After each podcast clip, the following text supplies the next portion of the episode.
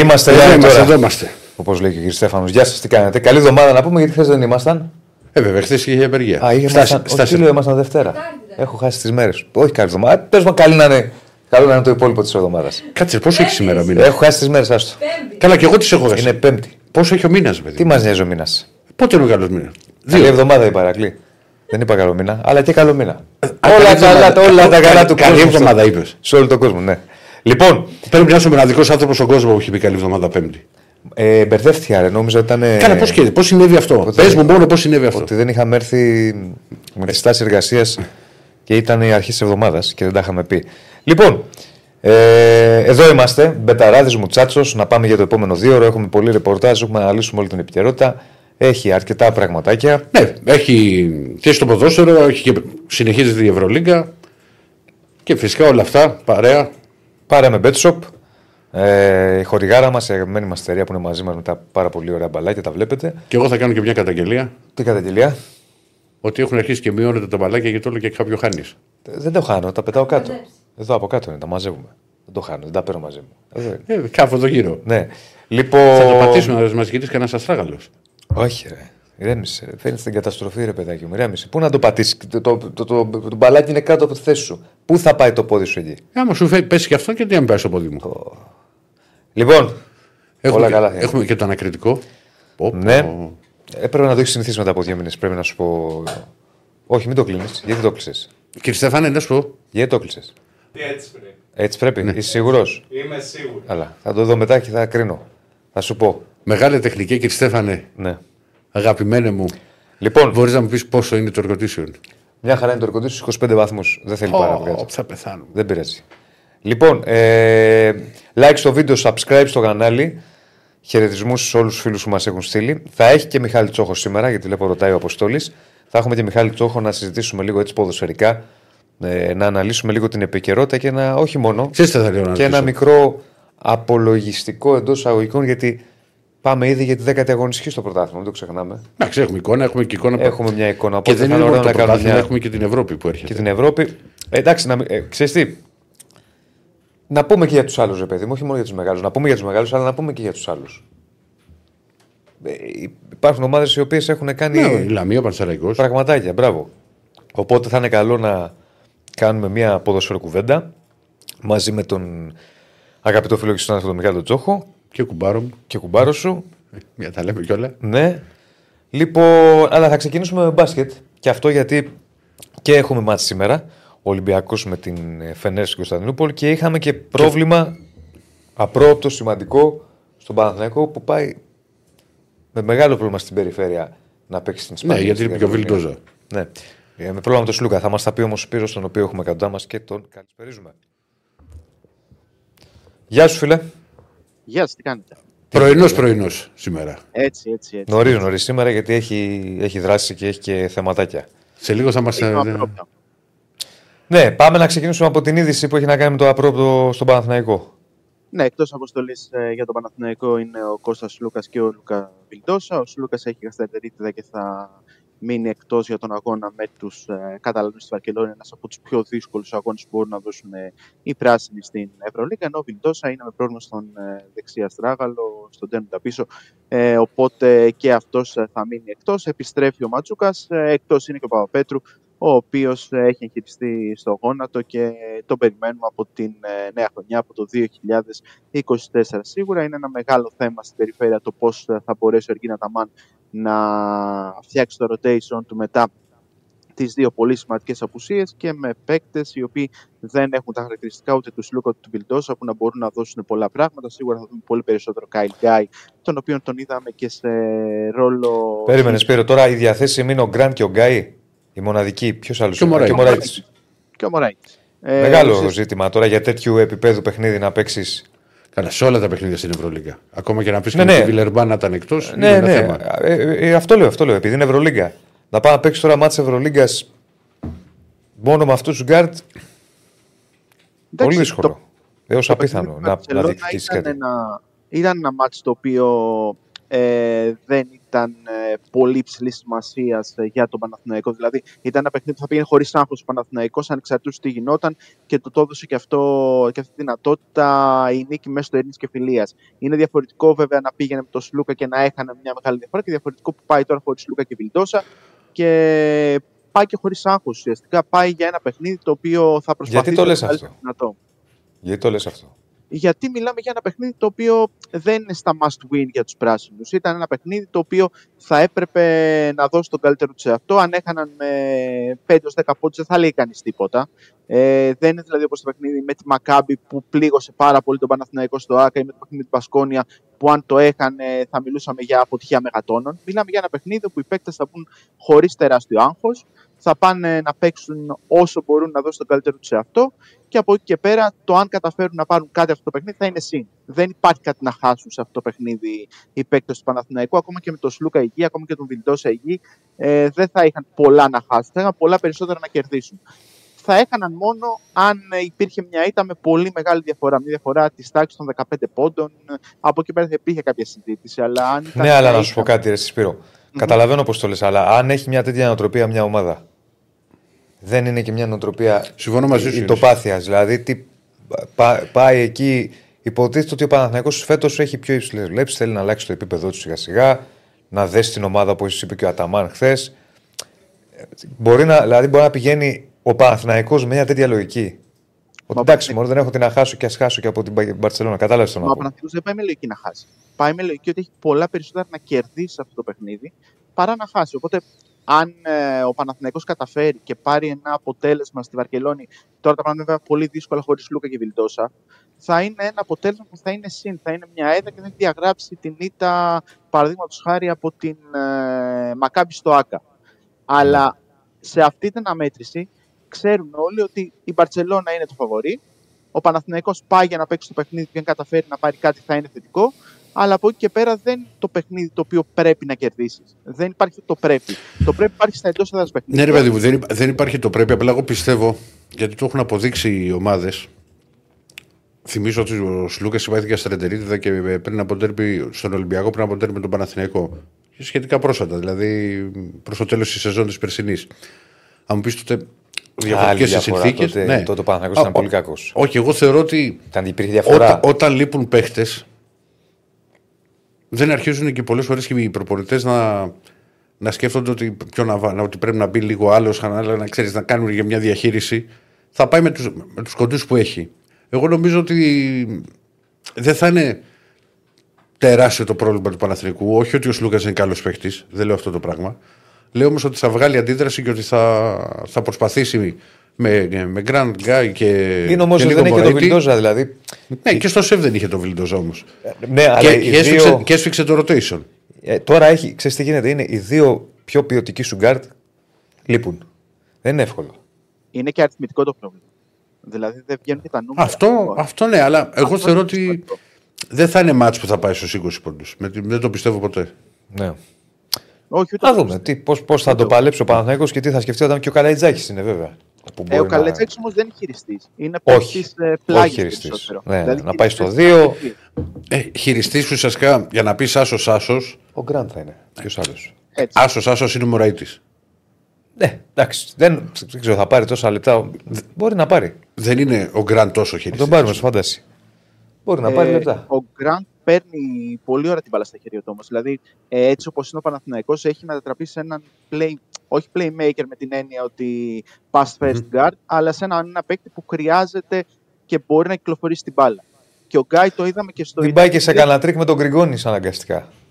ε, θα πάρει σίγουρα κάποια, ε, λε- κάποιο- κάποια ώρα την μπάλα στα χέρια του Γκριγκόνη. Δεν θα είναι βασικός χειριστής, αλλά σίγουρα θα μπορέσει να πάρει και αυτό την μπάλα στα χέρια του και να δημιουργήσει με καταστάσεις pick and roll. Το σίγουρο είναι ότι αυτοί που μπορούν να το κάνουν ε, σε επαρκές επίπεδο, αυτό μάλλον μπορεί να το κάνει σε επαρκές επίπεδο είναι ο Γκραντ. Και από εκεί και Mm. πέρα μιλάμε για τον Γκάι, τον ε, Μωραΐτη που σε αυτό το επίπεδο είναι ακόμα άπειρος, αλλά χρειάζεται να ψηθήσει βασικά και να πάρει λεπτά συμμετοχής. Και φυσικά υπάρχει και ο ε, Γκριγκόνης που είπε σωστά Διονύση, που και αυτός θα πάρει κάποιες επιθέσεις ε, από pick and roll καταστάσεις ε, με screen του ψηλού. Η απουσία αυτών των δύο είναι πάρα πολύ σημαντική για τον Παναθηναϊκό και σίγουρα, όπως είπε και ο Ηρακλής, ε, αφαιρεί ε, το άγχος από τους πράσινους και δίνει την ευκαιρία σε άλλους παίκτες να βγάλουν εγωισμό και να βγουν πιο μπροστά. Απλώς το θέμα το αριθμητικό είναι πάρα πολύ δύσκολο. Εντάξει, θα, είναι, θα είναι πιο σφιχτό το rotation και το μεγάλο πρόβλημα θα υπάρξει εάν φορτωθούν με φάουλ οι κοντοί. Έτσι. Γιατί θα τους το Ναι, καίξει. ναι, εκεί θα έχεις θέμα μεγάλο. Εκεί, εκεί υπάρχει θέμα. Δηλαδή, άμα κάνει δύο φάουλ στο πεντάλεπτο, π.χ. ο Γκραντ, υπάρχει θέμα. Ναι, ναι, ισχύει αυτό. Και ιδιαίτερος ε, αν ο Μωράητης δεν εμφανιστεί στο 100%. Ο ε, Μωραήτη, αυτό να δεν- θυμίσουμε ότι στο σεφ, όσο τον έβαλε στο ελάχιστο χρόνο που τον έβαλε ο Αταμάν, Ελάχιστα τον απογοήτευσε. Έκανε ένα Εντάξει, λάθος. Τον πέρασε Εντάξει, πάλι παιδί, έξω. δεν μπορεί να, να, να το κρίνει. Πόσο έπαιξε, ένα Όχι, σου λέω λεπτό. για το, για το σεφ. Δηλαδή θυμάμαι ότι είχε βγάλει τον Σλούκα και αμέσως τον ξανασήκωσε. Τε- κα- κοίτα, ο- ο- με το Σλούκα ο Αταμάν κάνει αλλαγή hardball. Ναι, όχι σε εκείνο το σημείο. Σε εκείνο το σημείο δεν έκανε αλλαγή. Το, το κάνει, το κάνει πάντως πολύ συχνά σε όλα τα παιχνίδια. Ναι, εκεί το έκανε για να τον ξεκουράσει. Σου λέει, έλα να πάρεις την ευκαιρία σου, αλλά δεν ήταν καλός.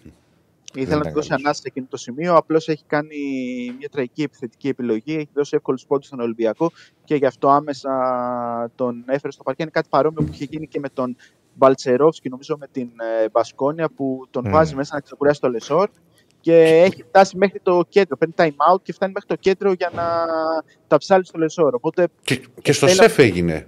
Γιατί ο, όταν μπήκε ο Πολωνός Ολυμπιακός πήρε τη διαφορά του 27-18. Και τον έβγαλε. Το- Και δεν, νομ- δεν θυμάμαι αν μπήκε καθόλου στο δεύτερο. Ναι, και εγώ δεν το θυμάμαι να σου πω την αλήθεια ε, αυτό, αλλά σίγουρα ε, στο σεφ δεν ήταν τόσο κακός ο Μπαλτσερόφσκι. Έδειξε μεγαλύτερη διάθεση να σπρώξει, να παίξει λίγο άμυνα. Έδειξε μεγαλύτερη διάθεση. Δεν ήταν όπως με την Ναι. ε, Μπασκόνια σε παιχνίδι που ήταν ειδικό. Ωραία, οπότε Πάντως και θα τα πούμε και με- για Παναθηνικό και για αύριο. Γιατί παίζει αύριο. έχει ο φύγει η Παναθηναϊκός. αποστολή, έτσι; Ναι, ναι, ναι.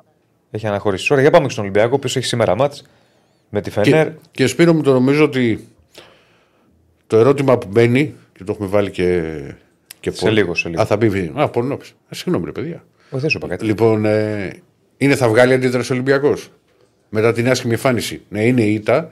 Για μένα όμως είναι η πιο σημαντική εικόνα του, του Ολυμπιακού. Η ήττα είναι πάντα μέσα στο παιχνίδι. Και καλά να παίξεις. Η εικόνα του Ολυμπιακού στο κόντρα στον Παναθηναϊκό ήταν πάρα πολύ άσχημη. Το μόνο θετικό σημείο που κρατάω εγώ από αυτό το, παι- από το παιχνίδι στο ΣΕΦ είναι ότι ο πολύ κακός Ολυμπιακός διεκδίκησε το μάτς μέχρι τέλους. Ήταν μέσα στο μάτς. Δεν είχε περάσει μπροστά στο τέλος, αλλά στο 38 ήταν στο καλάθι, ας πούμε, στους 4 πόντους. Δεν ήταν δηλαδή ότι ήταν εκτός διεκδίκησης. Είναι το μόνο που, που κρατάω και τώρα το ερώτημα είναι θα βγάλει αντίδραση σήμερα; Αν θα είναι τόσο κακό όσο ήταν με τον Παναθηναίκο, το θεωρώ απίθανο. Γιατί μιλάμε για μια ομάδα η οποία έχει σταθερές, η οποία ξέρει να αντιδράει και όταν βρίσκεται την πλάτη στον τοίχο το έχει δείξει και τις προηγούμενες σεζόν με τον Γιώργο Μπαρτζόκα στον πάκο της. Το αν θα καταφέρει να πάρει την νίκη στην Τουρκία επί της Φένερ είναι άλλη συζήτηση. Αλλά το ότι θα είναι πολύ καλύτερος, θα βγάλει μεγαλύτερη ένταση στο παιχνίδι του, έστω και χωρίς το Σίγμα και χωρίς το Μακίσικ που έμεινε πάλι εκτός. Ε, Ναι, θα ο την Σίγμα βγάλει. ουσιαστικά έμεινε για να δουλέψει περισσότερο και να είναι έτοιμος την άλλη εβδομάδα. Έτσι, υπήρχε μια πιθανότητα να ήταν ε, διαθέσιμος με τη Φενέρ, όπως είχε δηλώσει ο Γιώργος Μπαρτζόκας με το παιχνίδι με τον ε, Παναθηναϊκό, αλλά τελικά προτιμήθηκε να μείνει εκτός. Ε, και εδώ περιμένω από τον Ολυμπιακό να είναι ανταγωνιστικός, να δείξει καλύτερο επιθετικό πρόσωπο, τουλάχιστον όσον αφορά την ε, λειτουργία και το πώς θα μπορέσει να κυκλοφορήσει την μπάλα. Πολύ δύσκολο θα κάνει ένα τόσο κακό παιχνίδι, γιατί ο Παναθηναϊκός του κλείδωσε την ε, επιθετική λειτουργία και σε συνδυασμό με την κακή μέρα στην οποία ήταν ο Γκόκαπ επιθετικά, γιατί αμυντικά έδωσε πολλά πράγματα ο Γκόκαπ στο παιχνίδι της Δευτέρας στον Ολυμπιακό, αλλά επιθετικά ήταν πολύ νευρικό, ήταν αγχωμένος, ήταν και λίγο κουρασμένος. Οπότε όλα αυτά συνέβαλαν στο να μην μπορεί να οργανώσει τόσο καλά όσο μπορεί την ε, επίθεση του Ολυμπιακού. Θεωρώ ότι ο Γκόκαπ. Μα έκανε λάθη, έκανε λάθη ο Γόκαπ τα οποία δεν τα συνηθίζει. Ο Γκόκαπ Ξέρεις. έχει τέσσερα λάθη στα πρώτα τρία λεπτά. Που αυτό λέει Μμ. πάρα πολλά για το πώς μπήκε στο παιχνίδι. Ε, και γενικότερα, εγώ πιστεύω ότι ο Ολυμπιακός ε, θα δείξει. Και μιλάμε, εντελώς και μιλάμε για παίχτη κομπιούτερ. Ε. Έτσι, έτσι ακριβώς. Μμ. Πάντως ε, θα είναι ανταγωνιστικός εγώ θεωρώ στην ε, Τουρκία και θα παλέψει για να ε, δείξει ότι όλη αυτή η συζήτηση που γίνεται το τελευταίο διάστημα για το πόσο μπορεί να τον επηρεάσει είτε από τον ε, Παναθηναϊκό θα, είναι, θα ανοίξει στο παρελθόν λοιπόν όλη αυτή η συζήτηση και μπορεί να... Δεν ξέρω αν θα το πάρει το παιχνίδι. Θεωρώ ότι θα είναι κοντά. Θεωρώ ότι δεν θα είναι ένα μάτσο όπως το Μιλάνο που θα είναι πολύ κακός επιθετικά ή ένα μάτσο όπως ήταν ε, τη Δευτέρα. Κοίτα, το, στο, στο Μιλάνο και με τον Παναθηνικό είναι η χειρότερη εμφανίση του Ολυμπιακού, γι' αυτό φαίνεται Μα Και από τους πόντους του οποίους έβαλε. ναι, Στο βέβαια. Μιλάνο έβαλε 53 και από τον Παναθηναϊκό 54. Δηλαδή Έτσι, αλλά και φαίνεται και η απουσία ενός ακόμη γκαρντ που θα μπορέσει να δώσει το κάτι παραπάνω στην επίθεση όταν δεν είναι καλά, παραδείγματος χάρη ο Κάνααν. Και αυτό Κοίτα. το ρόλο θα έπρεπε να τον έχει ο Μπραζδέικης, αλλά ακόμα δεν έχει προσαρμοστεί ε, ε, στο ρόλο του. Στο ρόλο που Κοίτας, τον Σπυ- προορίζει κοίτας ο Σπύρο μου, Μαρτίνεζ. επειδή έχει γίνει πολλή κουβέντα από τη Δευτέρα και το βράδυ στις εκπομπές επικοινωνίας. Πρώτα απ' όλα, εγώ έχω τρο- τρομερή και τεράστια ξέρεις, εμπιστοσύνη στο, στον Μπαρτζόκα. Γιατί αυτά που δεν είναι τυχαίο ότι τον έχουν ψηφίσει δύο φορές κορυφαίο προπονητή στην, στην Ευρωλίγκα. Οπότε έχει κάτι στο μυαλό του το οποίο όμως δεν έχει βγει ακόμα γιατί δεν έχει όλα τα γρανάζια. Έτσι, μα την έχει κερδίσει Λοιπόν. την εμπιστοσύνη. Δεν είναι ότι Ναι, τη τι- δίνουμε. ε, ένα αυτό. Δεύτερον, ο- όταν δεν έχεις όλα τα γρανάζια, δηλαδή ο Σέμο Σίγμα δεν είναι ο παίχτη ο οποίος θα βάλει τους 25 πόντους σε ένα μάτς. Αλλά στο μυαλό προφανώς του coach είναι ότι ο Σίγμα θα είναι ο παίχτη ο οποίος θα μοιράσει. Γιατί έχει, έχει την assist, είναι πολύ εγκεφαλικός παίχτη. Θα πάρει τα rebound. Σε αυτά τα λίγα παιχνίδια που έχει παίξει, πήρε rebound. Να βοηθήσει δηλαδή σε αυτό το, το κομμάτι με την εμπειρία του και να μπορέσει να ακολουθήσει κιόλας σε ένα βαθμό παίχτες όπως ο Μίτογλου που σούταρε από μακριά και βάλε τα δύο τρίποντα και άλλαξε, ξέρεις, την εικόνα του μάτς και έδωσε το προβάδισμα στον Παναθηναϊκό όσον αφορά την νίκη. Δεν λέω ότι μπορεί να τα καταφέρει, λέω όμως ότι μπορεί να το κάνει. Είναι μια λύση α, πολύ σημαντική στο μυαλό α, του Μπαρτζόκα. Επίσης, ο Μακίσικ είναι ένας παίχτη ο οποίος βελτιώθηκε πάρα πολύ τα τελευταία χρόνια. Σε- Θυμίζω πως ήταν στην αρχή ε, που ήταν ένας. Το μόνο πράγμα που πήγαινε κατευθείαν στη διείσδυση και ε, κατά πρόσωπο έκανε επίθεση στο, στο καλάθι. Άλλαξε πολύ το, το παιχνίδι του, έβαλε την μπάσα, βελτίωσε το σου του και γενικά είναι και game changer. Δηλαδή ότι μπορεί να έμπαινε από τον πάκο και μπορεί να δίνει ρυθμό, να βάζει κάποια καλάθια και να άλλαζε εντελώς και την εικόνα του, του Ολυμπιακού. Δεν έχουμε δει το puzzle. Δεν έχουν συμπληρωθεί όλα τα κομμάτια στον Ολυμπιακό. Τώρα, αν θα κινηθεί να πάρει ένα παίχτη, γιατί ακούγεται ότι μπορεί να είναι 4-5, γιατί ακούγεται ότι μπορεί να είναι κι άλλος ένας κοντός που να έχει έφεση στο σκοράρισμα.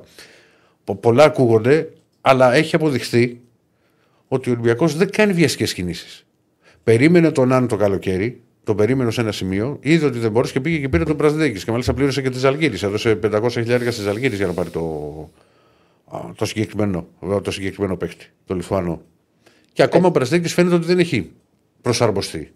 Δηλαδή, περίμενα πολύ περισσότερα πράγματα από το να παίξει 5 λεπτά π.χ. με τον Παναθηναϊκό. Ίσως θα μπορούσε να παίξει και στο δεύτερο ημίχρονο λίγο περισσότερο ο Βραζδέκης σε αυτήν την αναμέτρηση, αλλά όσο έπαιξε δεν ήταν καλός. Το βασικό είναι ότι αυτό που πες με το Μακίσικο, ο Ολυμπιακός χάνει πολύ από το κάθε του παιχνίδι. Δηλαδή από τις Μμμ. μπουκες που μπορεί να κάνει ο Μακίσικο. Ο άλλος παίκτης που μπορεί να το κάνει αυτό σε επαρκή βαθμό, χωρίς να έχει όμως το κορμί του Μακίσικ, είναι ο Κάναν. Αλλά ο Κάναν όταν μπει προς τα μέσα τότε και πάει στην επαφή δεν είναι τόσο καλός όσο ο Μακίσικ. Δεν μπορεί να τελειώσει τις φάσεις. Ο, ο, ο Κάναν τελειώνει τις φάσεις με δύο τρόπους. Ο ένας είναι να σταθεί στον αέρα όταν θα κάνει τη διείσδυση και να αφήσει δηλαδή τον ψηλό κάπως να, να αρχίσει να κατεβαίνει και όταν κατεβαίνει σουτάρει. Να πάρει απόσταση. Ναι, λοιπόν, και, και ο άλλος τρόπος είναι αυτό που μπαίνει και περνάει κάτω από το καλάθι και βάζει ανάποδο lay-up. Έτσι. Χωρίς επαφή όμως. Όταν Ναι. πάει στην επαφή ο Κάναν, χάνει λίγο από την ισορροπία του και είναι λίγο πιο δύσκολο να τελειώσει τι φάσει. Όταν μιλάμε για φάσεις που Ναι, δεν τελειώνουν. διαφωνώ. κοντά στο Δεν καλάθι. διαφωνώ. Ναι. Οπότε δεν Ναι. χάνει πολύ με την απουσία του. Πάμε για το σημερινό μάτς, γιατί βγαίνει, έχουμε και το Πολ. Θα βγάλει αντίδραση, αν θα βγάλει αντίδραση ο Ολυμπιακός στην Τουρκία, τι πιστεύει ο κόσμος. Ε; Όχι, όχι, εννοώ να ολοκληρώσουμε το σημερινό μάτς, γιατί έχουμε κάνει μια πιο γενική συζήτηση και θα προλάβουμε, γι' αυτό το λέω. Όχι, ε, πρώτα απ' όλα βλέπω εδώ στη, στην Betshop 1,56 η Φενέρ, 2,73 Ολυμπιακός. 1-1-56, Η Φενέρ, 2-73. ο Ολυμπιακός και το over είναι στους 152,5. Δηλαδή 153 Το line που είναι; Στους 4,5. Οριακό. Οριακό. Οριακό. Ναι, δηλαδή είναι αυτά τα παιχνίδια που μπορεί να είναι στους τρεις πόντους στην τελευταία κατοχή, να κάνεις ένα φάουλ να πάει στους πέντε για να το χάσεις. Δηλαδή Ναι. ε, δεν είναι κάτι μπετόν τόσο Τι είναι ώστε να φιλόπτωχα τα μία τη ενορία του Αγίου Δημητρίου. δηλαδή και θα, Παρατασούλα, και πρέπει να παρατα- σας δώσουν 20 ποντάκια Παρατασούλα, βάτσο. παρατασούλα. Ε, για Παρατασούλα. walk-up- για walk-up ειδικά έχουμε rebound του walk-up παραδείγματος χάρη. Για να σου Περίμενε βάλω να σου κάποια πω. εύκολα. Να σου πω τι Γιατί θες. αυτό Δεν μπορεί να μην έχει. Κάτι θα Γιατί έχει. εγώ πιστεύω ότι ο walk-up Μέχρι θα να είναι το καλός βρει- σήμερα. Τι θε τι θες από walk-up. Μέχρι να το βρει ο Ηρακλής, να μας πει και ο Κιστέφανος πώς πάει το Πολ. Σε πόντους ξεκινάει. στους- Rebound θέλει, rebound. Rebound. Rebound ε, ψαγμένος ο, ο Σπύρος. Λοιπόν, και εγώ κυνηγάω τα rebound του, του walk-up. Τα τέσσερα rebound 1,92. Ωραίο. Μια χαρά. Εγώ θα πω μια χαρά γι' αυτό. Είναι επιλογή καλή. Γιατί δεν ξέρω αν θα βάλει τους πόντους, γιατί δεν σουτάρει καλά εσχάτω και αυτό μπορεί να τον έχει επηρεάσει λίγο ψυχολογικά. Αλλά η διάθεσή του να πάει στο rebound είναι δεδομένη. Όπως και η διάθεσή του να πάει και στην άμυνα. Δηλαδή και η μία τάπα που τελικά δεν την προτίμησε στο Σεφ, πήγαμε με Λουτίνοφ στι τάπες και όχι με walk-up ε, στην αναμέτρηση στο Σεφ, ήρθε πάρα πολύ εύκολα και στην αρχή. Νομίζω έκανε και δύο κιόλας μπλοκ walk-up στο μάτσο. Έκανε, έκανε ένα πάνω στο Μίτογλου, στο, στο πρώτο δεκαλέπτο νομίζω. Έκανε. Ναι, ναι, σε ένα ευθυνδιασμό.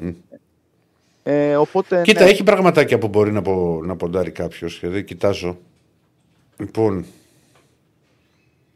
Μισό λεπτό να σου πω στις assist. Να πάω στον Ολυμπιακό. Τον ξέρουμε φυσικά και καλύτερα. Α, δεν έχουν το, α τον έχει τον ψηλό. Όχι, δεν τον έχει, δεν τον έχει. Και δεν έχουν μπει ακόμα γιατί εγώ κυνηγάω τις assist που κάνουν υψηλοί. Ο Μιλουτίνοφ, ο Φαλ. Που μπορεί να Λογικό. δίνει δύο, δύο απόδοση, δύο assist. Που είναι πολύ καλές. και το Φάλα κοιτάξουμε σήμερα και για πόντους και για rebound, ε, γιατί θα πάρει χρόνο, θα πάει σε έναν αντίπαλο ο οποίος του πάει. Δηλαδή, κάποιος θα προσπαθήσει ο Μπαρτζόκ Mm. να ταιριάξει με τον Παπαγιάννη για να πάρει και ψυχολογία δεδομένων των όσων έχει κάνει τα τελευταία Σωστό. χρόνια. Βέβαια, αυτό που δεν έχουμε πει καθόλου, και να κλείσουμε με αυτό Σπύρο μου, είναι η Φενέρ πώς παίζει. Και τι σχέση έχει με. την έχεις παρακολουθήσει καθόλου σε σχέση με πέρυσι; Η Φενέρ, αυτό που είναι διαφορετικό σχέση με πέρσι και την αρχή της περίοδου κυρίως είναι ότι δεν έχει τραυματισμούς. Είναι σε καλό momentum, έχει βάλει στη σειρά νομίζω έξι νίκες και έχει παίξει πάρα πολύ καλή άμυνα κυρίως Και ανατροπές. Έτσι και πολύ καλή άμυνα με την Bayern ε, στη Γερμανία το 76-67. Ε, με τη Βιλερμπάν ε, ήταν ε, λίγο ασταθής γιατί είχε πάει πολύ χαλαρά σε αυτήν την αναμέτρηση. Θεωρούσε ότι θα πάρει πολύ εύκολα το παιχνίδι. διότι η Βιλερμπάν να προηγείται με διπλές διαφορές και παίζοντας καλύτερα στο δεύτερο ημίχρονο, κατάφερε να πάρει το θετικό αποτέλεσμα. Απλά ήταν διαβολοβδομάδα και ήταν το παιχνίδι με τον Παναθηναϊκό που είχε προηγηθεί. Οπότε ήταν λογική η χαλάρωση. Και γενικότερα δείχνει μια ομάδα που το τελευταίο διάστημα πατάει γερά στα πόδια της. Έχει καλή δημιουργία από τα γκαρντ και με τον ε, Γκούντουριτς και με τον Βίλμπεκιν σε πολύ καλή εκτελεστική κατάσταση που μπορεί να δώσει πράγματα και φυσικά με τον Καλάθι, ο οποίος είναι ο κυρίαρχος όσον αφορά την ε, δημιουργία της όσο είναι στο παρκέ. Λογικά ο Ολυμπιακός όσο είναι ο Καλάθι στο παρκέ θα παίξει άντερ, θα του δώσει το σουτ και θα προσπαθήσει να του κόψει την ε, δημιουργία προκειμένου να τον αναγκάσει να βγει εκτός ε, της comfort zone του. Οπότε ε, όλο αυτό και το πώς θα λειτουργήσουν και οι ψηλοί της, δηλαδή ο Παπαγιάννης, ο Σαν Λί και ο Μότλεϊ, θα είναι από τα κομβικά σημεία για το πώς θα μπορέσουν να αντιμετωπίσουν ε, τους ε, ψηλού του Ολυμπιακού. Δεν έγινε, φίλε. Ωραία, οπότε θα... και αύριο θα και έχουμε να αύριο. πούμε πολλά και για με Και ανάλυση για- του αγώνα. Και ανάλυση του αγώνα. Και για με- Παναθηναϊκό. Βεβαίως. Σπύρο, ευχαριστούμε πολύ. Εννοείται, καλή συνέχεια. Να είσαι καλά, να είσαι καλά. Ο παίκτης που μου αρέσει πολύ από τη Φενέρ Μμ, είναι ο Γκούντουριτ.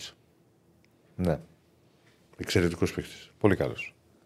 Πολύ καλός. Και μας πληρώνει συχνά. Θα βγάλει αντίδραση ο Ολυμπιακός στην Τουρκία; Για να δούμε το πόλ. Πώς πάει εκεί, Στέφανε; Λοιπόν, Βάλε μικρόφωνο να σε ακούμε. έβαλα μικροφωνάκι να με ακούτε. Δεν σε ακούμε. Βάλε το μικρόφωνο στο στόμα σου. Πώς θα σε ακούσουμε; Τώρα θα σε ακούσουμε. Το έβαλα στο στόμα μου. Ναι. Για Θα πες. βγάλει αντίδραση ο Ολυμπιακός στην Τουρκία. Έχουν ψηφίσει αυτή τη στιγμή 166 άτομα. Το 63% λέει όχι. Το υπόλοιπο λέει ναι. Για να δούμε. Λοιπόν, αυτά για το μπάσκετ. Θα μείνει, θα το, άστο το πόλ να το έχουμε, να το πάμε μέχρι, μέχρι Τα τέλους. like όμως δεν Μέχρι γίνεται τέλους. δουλειά. Με τα like δεν γίνεται δουλειά και πρέπει να τα ανεβάσουμε τα like. Like στο βίντεο, subscribe στο κανάλι και αφού ακούσαμε για μπάσκετ θα συνεχίσουμε με ποδόσφαιρο πλέον. Ξαναλέω, θα έχουμε και Μιχάλη Τσοχό αργότερα μαζί μας να κάνουμε μια ωραία ποδόσφαιρο συζήτηση. Αλλά τώρα πάμε στον Άκη Γεωργίου, γιατί έχουμε επιτέλους στην ΑΕΚ Λιβάη Γκαρσία, φίλε. Θα μα τα πει ο Άκης. Με μπλούζα θα βγει; Δεν ξέρω. Καλώς τον. Χαίρετε. Όχι, γυμνός θα βγω. Όπα, αυτό τώρα είναι. ε, επιστρέφει ο Γκαρσία και βγαίνεις γυμνός. Όχι, Άκη, θα φάω Είναι ένα- μήπως Και έξι μπλούζα αυτό. θα βγει, με τι θα βγει; Ναι. Τι γίνεται; Πού είμαστε πάλι, Πού; Πού βρίσκεσαι; Ο, σπίτι μου, έχω αλλάξει πίσω, έχω βάλει μια ταπετσαρία. Ωραία είναι πάντως. Είχα, είχα συνηθίσει στο ψυγιάκι αρχικά. Το οποίο το, το Αρχικά. χάσαμε. Το... ψ- πάει, πάει το ψυγείο. Όχι, δεν το χάσαμε Πάει. το ψυγείο, χάσαμε το πλάνο με το ψυγείο. Το ψυγείο, Ναι. χτυπήσω ξύλο εδώ είναι ακόμα. Εδώ το έχουν πάρει. Οι δοσατζίδε που ερχόντουσαν τα- τα παλιά τα χρόνια δεκαετία 50. Ωραία πάντως η ταπεταρία, φίλε. Δεν σας ακούω, Τεχνοτροπία- δεν σας τεχ- ακούω πάρα πολύ καλά. Σας ακούω λίγο Τεχνοτροπία με το δυνατή, δεν ξέρω. λέω. Τεχνοτροπία δυνατή. Η ταπετσαρία. Ωραία, ωραία. Καλή είναι. Είναι λίγο μπουρδελέ, λίγο τη φοβάμαι. δηλαδή, όπως γράφεις μια χαρά. όπως γράφεις στο γυαλί από κοντά είναι Έχει καλύτερη. βγει Πολύ, πολύ δροσερός σήμερα. έχει βγει, Πολύ. Είδες με Γκαρσία τι Αλλά λοιπόν- γίνεται. ναι. Κοίτα, α, ε, ε, στο για- φακό τώρα που τη βλέπω είναι λίγο όπως την περίεργα. Όχι, ρε, μια χαρά είναι. Εμένα μου αρέσει. Όχι, Από καλή κοντά είναι. είναι καλύτερη, αλλά είναι λίγο δύσκολο να σας φέρνω κάθε μέρα. Σας λέω τα νέα της Εμένα ΑΕΚ μου εδώ αρέσει. όλους. Εμένα μου αρέσει. Εμένα μου αρέσει. Όχι, εγώ πίστευα ότι είσαι πίσω στο θέσει πουθενά έξω. Όχι, ρε. Πώς έχεις πάει στο μεγάλο ζαχαροπλαστείο στην Κρήτη; Όχι. ρε.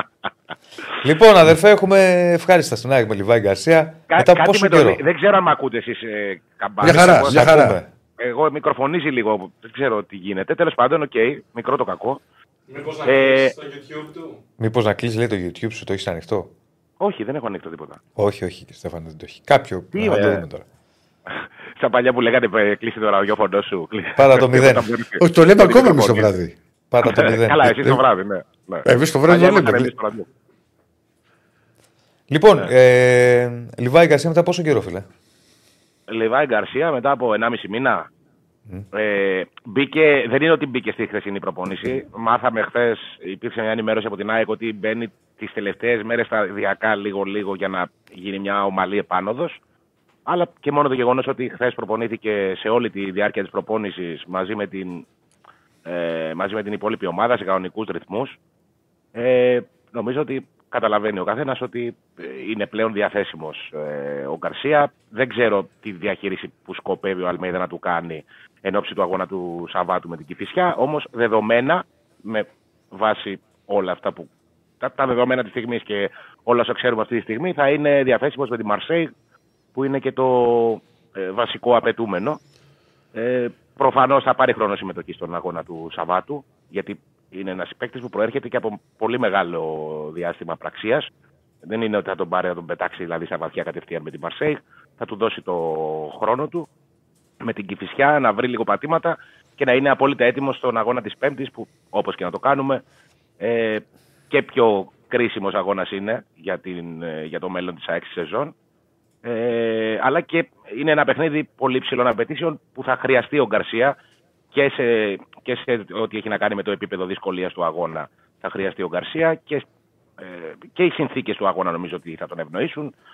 Πε- Περιμένω ότι η Μαρσέη θα παίξει αρκετά ψηλά και θα έχει τους χώρους για να Ναι. κάνει αυτό που έκανε και, και στην Brighton. Όπως και να έχει, είναι μια πολύ καλή είδηση για την ΑΕΚ η επιστροφή του και είναι μια πολύ καλή είδηση για την ΑΕΚ το γεγονός ότι η υπόλοιπη ομάδα στο διάστημα που έλειπε ο πιο κομβικός της, ας πούμε, παίκτης, δεν είχε μεγάλες απώλειες, είναι μέσα σε όλους τους στόχους, είχε ανταγωνιστική εικόνα, κέρδισε τα δύο από τα τρία ντέρμπι και είναι στην Ευρώπη σε μια θέση που διεκδικεί, ρε παιδί μου, την, ε, το κάτι παραπάνω. Και ποντάρει ότι τώρα με τον Καρσία. Είναι, θα είναι, πει- είναι, ότι είναι έχει επίσης να ένας όμιλος ανοιχτός. Ξέρεις, είναι όλοι μέσα. Όλοι μέσα. Και ο Άγιαξ έχει ελπίδες. Ω, Εγώ το λέω από την άποψη ότι η ΑΕΚ είναι μέσα σε όλους τους στόχους της, δεν έχει χάσει κάποιο σοβαρό δρόμο κάπου, ούτε στο ελληνικό πρωτάθλημα, ούτε στην ε, Όχι, Ευρώπη. ε, χω- βεβαίως, χωρίς εγώ- τον Καρσία. Χωρίς τον Όχι, Καρσία. εγώ σου, έγινε. εγώ σου μίλησα, ξέρεις, για τον όμιλο όσον αφορά τον Ναι, Ευρωπαϊκό ναι, ναι, όμιλο. ναι, εννοείται, εννοείται, εννοείται ότι είναι ανοιχτό. Πάντως, Μπορεί- είναι αυτό που λέει ο Άκης, αν μου επιτρέπετε, είναι από, από τις... Ε, επειδή πάντα λέγαμε ότι η ΑΕΚ με τον Γκαρσία είναι διαφορετική και η ΑΕΚ χωρίς τον Γκαρσία, ε, σχέση με την ΑΕΚ χωρίς τον Γκαρσία, γιατί είναι ένας πολύ επιδραστικός παίκτης στο παιχνίδι της Ένωσης, ε, είναι από τις λίγες, λίγα διαστήματα αυτό το τελευταίο που χωρίς Γκαρσία η ΑΕΚ δείχνει να είναι καλά. Κατάλαβες το να πω; Αυτό που είπε ο Άκης ότι το πέρασε ανέμακτα δηλαδή, το τελευταίο διάστημα. Πήρε ντέρμπι, ε, έπαιξε καλά, ήταν ανταγωνιστική στην Ευρώπη κτλ. Δηλαδή είναι σαν να το, όχι σαν να το συνήθισε, δεν ξέρω πώς να το πω. Μπορεί είναι και να το συνήθισε κιόλας. Ότι παιδιά κάτι πρέπει να κάνουμε, λείπει ο συγκεκριμένος Διονύση, ε, παίκτη. ε, έχει, έχει και η ΑΕΚ, ε, έχει καλούς παίκτες. Δηλαδή δεν είναι Έχει, ότι... εννοείται. Απλά ήταν πολύ, εξ... πολύ.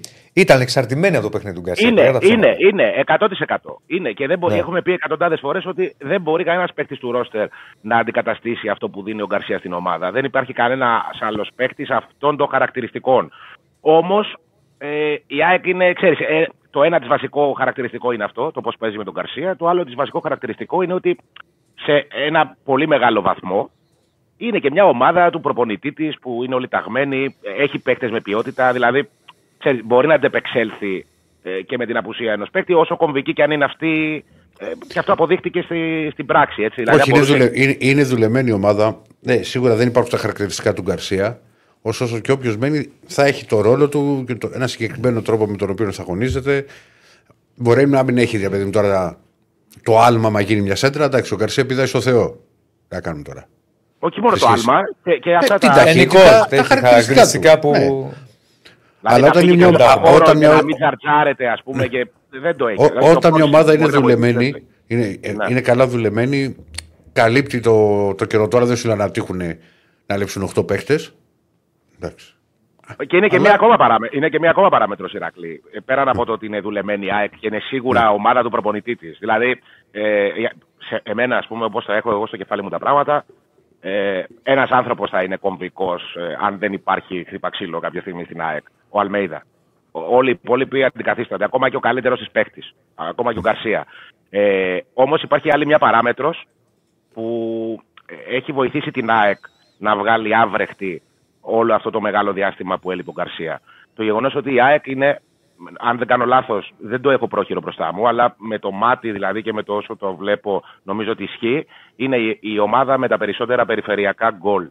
Δεν έχει πάρει τα πολλά γκολ από τους επιθετικούς, δεν έχει σκοράρει ούτε ο Πόνσε σε αυτό το διάστημα πολύ. Ε, Όμως η ΑΕΚ είναι μια ομάδα, θα σκοράρει ο, Μα, ε, ο Μάνταλος, θα σκοράρει ο Πινέδα, ε, θα σκοράρει ο Ελίασον φέτος. Θα τα πούμε και πιο μετά. Ε, θα σκοράρει ο Τσούμπερ. Ε, έχει σκόρερ. Θα πάρει γκολ η ΑΕΚ ε, και ακόμα και, και στη δύσκολη μέρα της, μια μέρα που θα στραβώσουν όλα, θα, βρει, γκολ- θα βγάλει έναν ε, πρωταγωνιστή που δεν, είχε, που δεν τον περιμένει κανείς. Ε, έχει αυτό το χαρακτηριστικό η ΑΕΚ. Ε, και αυτό τη βοήθησε να έχει αποτελεσματικότητα και να καμουφλάρει το διάστημα που είναι εκτός ο Γκαρσία και όχι μόνο που είναι εκτός ο Γκαρσία και που δεν κατάφερε ο Πόνσε να πληρώσει τα περσινά γκολ του Γκαρσία αυτό το διάστημα. Κατάφερε δηλαδή η ΑΕΚ να είναι σε αυτό το επίπεδο παίρνοντας περιφερειακά γκολ. Γκολ από τους παίκτες τους επιθετικούς, τους μεσοεπιθετικού, ε, τους χάφτης. Ε, έχουν σκοράρει όλοι. Τους αμυντικούς της, ο Βίντα, πόσες φορές την έχει ξελασπώσει φέτος την ΑΕΚ ο Βίντα. Ε, παίρνει περιφερειακά γκολ και αυτό είναι πάρα, πάρα πολύ καλό για την ομάδα και δείχνει μια πολυφωνία και δείχνει ότι με αυτόν τον τρόπο μπορεί να καμουφλάρει ε, τα αγωνιστικά προβλήματα ας πούμε, που της προέκυψαν και ήταν πάρα πολύ σημαντικά. Δηλαδή η φετινή ΑΕΚ ε, είναι πάρα πολύ ταλαιπωρημένη. Δεν ξέρω δηλαδή αν άλλη μεγάλη ομάδα ε, έχει περάσει όλο αυτό φέτος. Δηλαδή να τη λείπει ο πιο κομβικός της παίχτης, να τη λείπει ε, σε σημαντικά παιχνίδια τώρα λέμε έτσι, να τη λείπει ο Αραούχο σε κάποια σημαντικά μάτια. Και να Μια έχει άνω τελεία, μια άνω τελεία, ακόμα γιατί με το τώρα. στόπερ. Μια άνω τελεία, Ράκη μου, γιατί ρωτάνε εδώ και, και φίλοι της ΑΕΚ, τι γίνεται με Αραούχο. Μιας και Και τώρα- τον Αραούχο δεν, δεν, δεν υπάρχει κάποια ενημέρωση, περιμένουμε ακόμα. Δεν, υπάρχει, ε, δεν, δεν έχει Τι προπονήσει. έχει ο Αραούχο, θύμισε μας. το, το ατομικό. προ- Δεν, δεν, έχει, δεν έχει γνωστοποιηθεί ε, Α, επίσημα οκ. το τι έχει ο Αραούχο. Ε, όλοι φοβόμαστε όμως τι μπορεί να έχει για να βγει έγινε αλλαγή στο ημίχρονο στον αγώνα με την Τρίπολη και από τότε να μην τον έχουμε ξαναδεί και να μην- συνεχίζει το ατομικό πρόγραμμα κανονικά.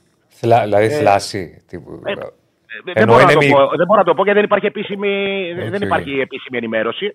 Όμως ε, ε, ο φόβος, ας πούμε, που Ναι, ακούγεται κατάλαβα, γύρω-γύρω κατάλαβα. αυτός είναι. Ναι. Ναι. Ε, Ε, το είπες προηγουμένως ότι θα παίξει. Δεν ξέρω αν το ανέφερες αυτό και γι' αυτό σου κάνω τη διευκρινιστική ερώτηση ο- για τον Λιβάη, ότι θα πάρει χρόνο συμμετοχής. Τον βλέπεις ακόμη και βασικό. Εννοείς την και τον Κηφισιά, λέω. αγώνα με, τη, με την Κυφυσιά. Ε, ναι, το βλέπω ακόμα και βασικό. Γιατί αν έχει μπει, αν κάνει όλες τις προπονήσεις εβδομάδας, ε, νομίζω ότι σε ένα τέτοιο παιχνίδι θα, θα θέλει ο Αλμέιδα να πάρει ένα παιχνίδι στα πόδια του, ακόμα και σαν βασικός, για να μπορεί να ξεκινήσει την Πέμπτη. Γι' Δεν αυτό μου σε κάνει ρώτησα. εντύπωση. Τον- Εγώ- τον ε, έχει ε, βάλει και σε πολύ πιο extreme συνθήκες ο Αλμέιδα. Θυμάστε, στον Brighton τον είχε βάλει και τον Κατσίνοβιτς και τον Καρσία με δύο προπονήσει ο καθένας. Ναι. Ε, δεν είναι ρε παιδί μου ότι καίγεται τώρα η ΑΕΚ να βάλει τον Καρσία και να κερδίσει το παιχνίδι με την Κυφυσιά. Ε, Χωρίς να το, το λέω και να, να υποτιμήσω την Κυφυσιά προς Θεού. Όλα τα μάτια έχουν τη δυσκολία τους. εγώ- Όμως εγώ θα περισσότερο κάνω θα έχει λίγο- να κάνει στο ρυθμό που πρέπει να πάρει ο παίκτης. Εγώ θα, Ναι, κάνω, ναι. θα κάνω λίγο τη χαζή ερώτηση. Γιατί είδα ότι δεν δίνει και φυσικά εισιτήρια. Πού θα παίξετε; Και Σαριανή. Όχι, γιατί Στο ήταν η γήπεδο Λαμία της την προηγούμενη. Γιατί ήταν η Όχι, Λαμία. όχι. τότε πήγε όχι, μόνο όχι. γιατί Επέστρεψε είχε- στην Κεσαριανή η Κυφυσιά. Ναι. Ε, κοίτα να δεις Ηρακλή, η αλήθεια είναι ότι έχει μια λογική αυτό που είπε η αστυνομία. Ε, για να Α. πούμε και το στραβό το δίκαιο. Ε, υπό ποια έννοια το λέω. Ε, αν ε, η ΑΕΚ έπαιρνε εισιτήρια, θα μετακινούνταν ένας πολύ Σημαντικός μεγάλος αριθμός. ο- Ναι. όγκος κόσμου, ας πούμε. οι περιοχές εκεί, ξέρεις, είναι δίπλα στου ζωγράφου που είναι παδί του Παναθηναϊκού. Συμβαίνουν, live Υπάρχει γνω, εκπομπές. η, γνωστή, η γνωστή κόντρα, ας πούμε, από το καλοκαίρι μεταξύ των οπαδών της ΑΕΚ και των οπαδών του Παναθηναϊκού. Και για, να- για τον φόβο των Ιουδαίων, δηλαδή θέλω να σου πω, ε, εγώ είμαι μακάρι να πηγαίνουν όλοι παντού και να έρχονται. Δεν είναι μωρέ, Άκη. Κατάλαβα πώς το λες και καταλαβαίνω και την Άρα δεν αστυνομία. έχει Αλλά λογική. τώρα δι- Δηλαδή, θα αυτά- γίνει και η φυσιά στην Κεσαριανή που είναι και ωραίο γηπεδάκι έτσι. Έτσι περιποιημένο, ωραίο Ναι, κτλ. ναι, και εύκολα ναι. προσβάσιμο να πάει ο κόσμος και θα έχει μέσα χίλια άτομα. Και αν μπορεί να λέω και πολλούς. Χίλια Όχι. όλοι μαζί. Πολλούς νομίζω ότι λες. Χίλια όλοι. Δημοσιογράφοι, φροντιστές, Ναι. συγγενείς παικτών και δεν ξέρω και εγώ τι. Δηλαδή Δεν δεν, είναι διαφωνώ. ωραίο τώρα αυτό. Δε- Δεν είναι καθόλου ωραίο, σίγουρα. Δεν το συζητάμε. Όμως θέλω να πω ότι δεν είναι εντελώς Στέφανε, εκτός το νου σου. του χρόνου ε, να πεις, ας πούμε, ότι φοβάμαι αυτό το, περι... α, αυτό το ενδεχόμενο, ας πούμε. Αυτό φοβήθηκαν. Ε, Οκ, το καταλαβαίνω. Ε, Το, το ιδανικό θα ήταν ε, να μπορούσε να εξασφαλίσει η αστυνομία ε, τα βασικά που εξασφαλίζονται σε όλη την υπόλοιπο πλανήτη. Δυστυχώς στην Ελλάδα δεν μπορεί να το ε, εξασφαλίσει και αποφασίζει και παίρνει μέτρα με αυτό το, με αυτό το δεδομένο. Ωραία, να ρωτήσω κάτι. Αυτό είναι. Να Ναι. ρωτήσω κάτι άλλο. Παλιότερα, όταν έπαιζε ο Εθνικός Στράτο στην Κεσαριανή, Πώς πού, πηγαίνανε. πού πήγαιναν οι Εντάξει, φιλοξενούμενοι. θα σου πει τώρα ότι. Τι, Παλιότερα γιατί δεν τότε Διονύση, υπήρχαν- ερχόντουσαν στη Φιλαδέλφια οι οπαδοί του Παναθηναϊκού, του Ολυμπιακού, του Ωραία, ΠΑΟΚ, δεν σε πήγαιναν πάω. για Και εκεί, μετά δεν- στις απαγορεύσεις μετακινήσεων. Εντάξει, δηλαδή- τώρα σου λέει ρε παιδί μου ότι έχει- έχουν προηγηθεί πράγματα Αλλά- το τελευταίο διάστημα και φοβούνται πολύ περισσότερο. Δεν είναι ωραίο, δεν Βρε, είναι ωραίο. δεν καταλαβαίνω ότι δεν είναι Σίγουρα ωραίο. δεν είναι ωραίο. Σίγουρα δεν το, δεν το επικροτώ. Απλά λέω ότι. ε, Δεν θα ε, φτιάξεις ε, ποτέ αυτό το πράγμα. Ποτέ δεν θα φτιάξεις, δεν το συζητάμε. στο πλα- Δηλαδή, αν δεν μπορούμε ούτε σε μάτς και φυσιά ΑΕΚ ή και φυσιά Παναθηναϊκός και φυσιά Ολυμπιακός να έχουμε φιλοξενούμενους οπαδούς, γιατί η αστυνομία δεν μπορεί να εγγυηθεί, δεν θα φτιάξει ποτέ αυτή η κατάσταση. Μα πιο Ε, εύκολα παιδιά, πηγαίνει; να σας πω κάτι, και αυτό το γύρω-γύρω. Ε, δεν είναι θέμα καθαρά ποδοσφαίρου. Είδατε χθες, ας πούμε, τι έγινε. Είχαν, ας πούμε, οργανωμένες πορείες ε, στο Νέο Ηράκλειο. Προσπα... Υπήρχε... Ε, διάβαζα παντού αστυνόμευση, ισχυρά αστυνομικά μέτρα. Και έπεσε ξύλο, ας πούμε, στο πιο κεντρικό, στο πιο κεντρικό σταθμό μετρό της Αθήνας. Υπάρχει πρόβλημα αστυνόμευσης γενικότερα. Δεν έχει να κάνει με το ποδόσφαιρο και λέω και εγώ. μην, το, μην το ανοίξουμε. Υπάρχει πρόβλημα γενικότερα με τη βία κτλ. Οκ, το ξέρουμε αυτό και δεν είναι μόνο ελληνικό και στο εξωτερικό Όχι, μπορεί και- απ' έξω εγώ, στους το λέω, δρόμους εγώ το λέω από πλευράς να πλακωθούν. αστυνόμευσης. Εδώ είναι Δεν μπορεί να το Τι να σου πω, αστυνομεύσει. εσύ. Δηλαδή, τι, τι να κάνουμε. Δεν, δεν μπορούν Μεγάλη να το κουβέντα, δεν- Άκη, μεγάλη κουβέντα. Όπως είναι μεγάλη κουβέντα να την κάνουμε κάποια στιγμή που μπορείς στη διακοπή και να μιλήσουμε και κάποιο με κάποιον στην αστυνομία για το τι γίνεται μέσα στα γήπεδα και το τι έλεγχος υπάρχει. Και, και, και. Είναι μεγάλη κουβέντα. Στο συγκεκριμένο πάντως. Κάποια στιγμή να την ανοίξουμε. Ότι φοβούνται το μέσα στο γήπεδο. Φοβούνται Όχι, το έξω. Το όλο έξω. το γύρω. Το γύρω, άλσος, όλο το γύρω, γύρω. έχω πετύχει εγώ και σε αφήνω με αυτό. Μια και λέμε. Ε; Όχι, Έχει όχι, θέμα. εννοώ αφήνω αυτό το θέμα. Αφήνω με αυτό το θέμα τη αστυνομίας με αυτό. Ε, έχω πετύχει, είχα πάει για μετάδοση εθνικός στι τέσσερι πάνε χρόνια. Πας Γιάννενα. Έχει κατεβάσει ο Πα. Εθνικός αστέρας. Ναι, έχει κατεβάσει Ναι. ο Πα Γιάννενα 1500 άτομα. Κοιτά. Παιδιά, δεν φαντάζεστε τι έγινε στο Άλσος. Όχι, όχι. Πάνω μια. Φοβήθηκα μια... για το αυτοκίνητό μου εγώ. Κοίτα, ο Πα Γιάννενα, επειδή το ξέρω και επειδή ο μισός είμαι υπηρώτης, εδώ σε καταστάσεις hardcore όταν έπαιζες στα Μέγρα με το Βίζαντα και ήταν όλο το. κατέβαιναν όλοι οι πυρότες Καλά, και οι στην πυρότε Αθήνα. να μην ήσουν, θα ήξερες ότι κατεβάζει κόσμο. Ναι, ρε Δηλαδή, παιδί μου, απλά τι το να ξέρω. κάνει, γιατί ρε, Ηρακλή. πηγα- Όχι, γιατί πηγαίνουν, γιατί πηγαίνουν και οι Πώς ξαδέρφια είσαι. μου Ναι. πολλές φορές παλαιότερα Ναι, πηγαίνανε. κατεβάει, έχει κόσμο πας. Έχει- Είναι από τις Ε, επαρχιακέ και εγώ ομάδες. που δεν είμαι υπηρώτης, ξέρω ότι έχει κόσμο. Ναι, ρε παιδί μου, υπάρχει. Όχι, μ' πάντα, άρεσε έτσι έχει, όπως το είπες. έχει πάντα κόσμο. Να μου έλεγες ότι επειδή μισό υπηρώτη έχω δοκιμάσει πίτες, να σου πω για πίτε να το δεχτώ. Αλλά μου πεις ότι μισό υπηρώτη έχει κόσμο, πας για να. Το ξέρουμε, ναι. Σου φαίνομαι ότι είμαι από τους τύπους που δεν έχουν δοκιμάσει Το πίτε. ξέρω, γι' αυτό σου λέω. Γι' αυτό σου λέω.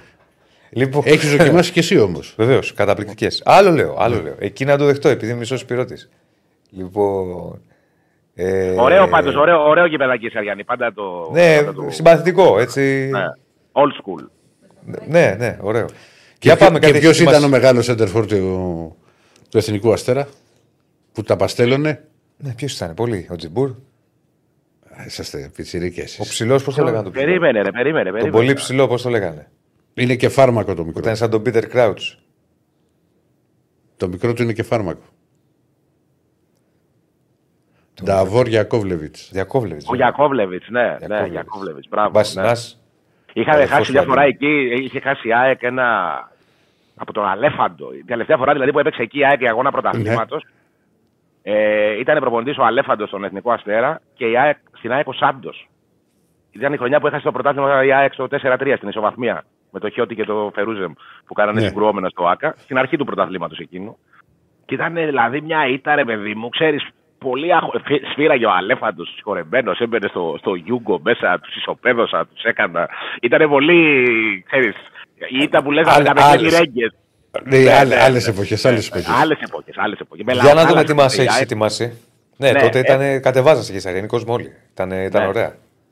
Τι μας έχεις ετοιμάσει; Λοιπόν, έχουμε ετοιμάσει ένα, μια κάρτα για την εικόνα του Ελίασον που κατά τη γνώμη μου έχει πάρα πολύ μεγάλο ενδιαφέρον. Καταρχήν, πρέπει να σας πω ότι λίγοι το έχουν πάρει χαμπάρι αυτό.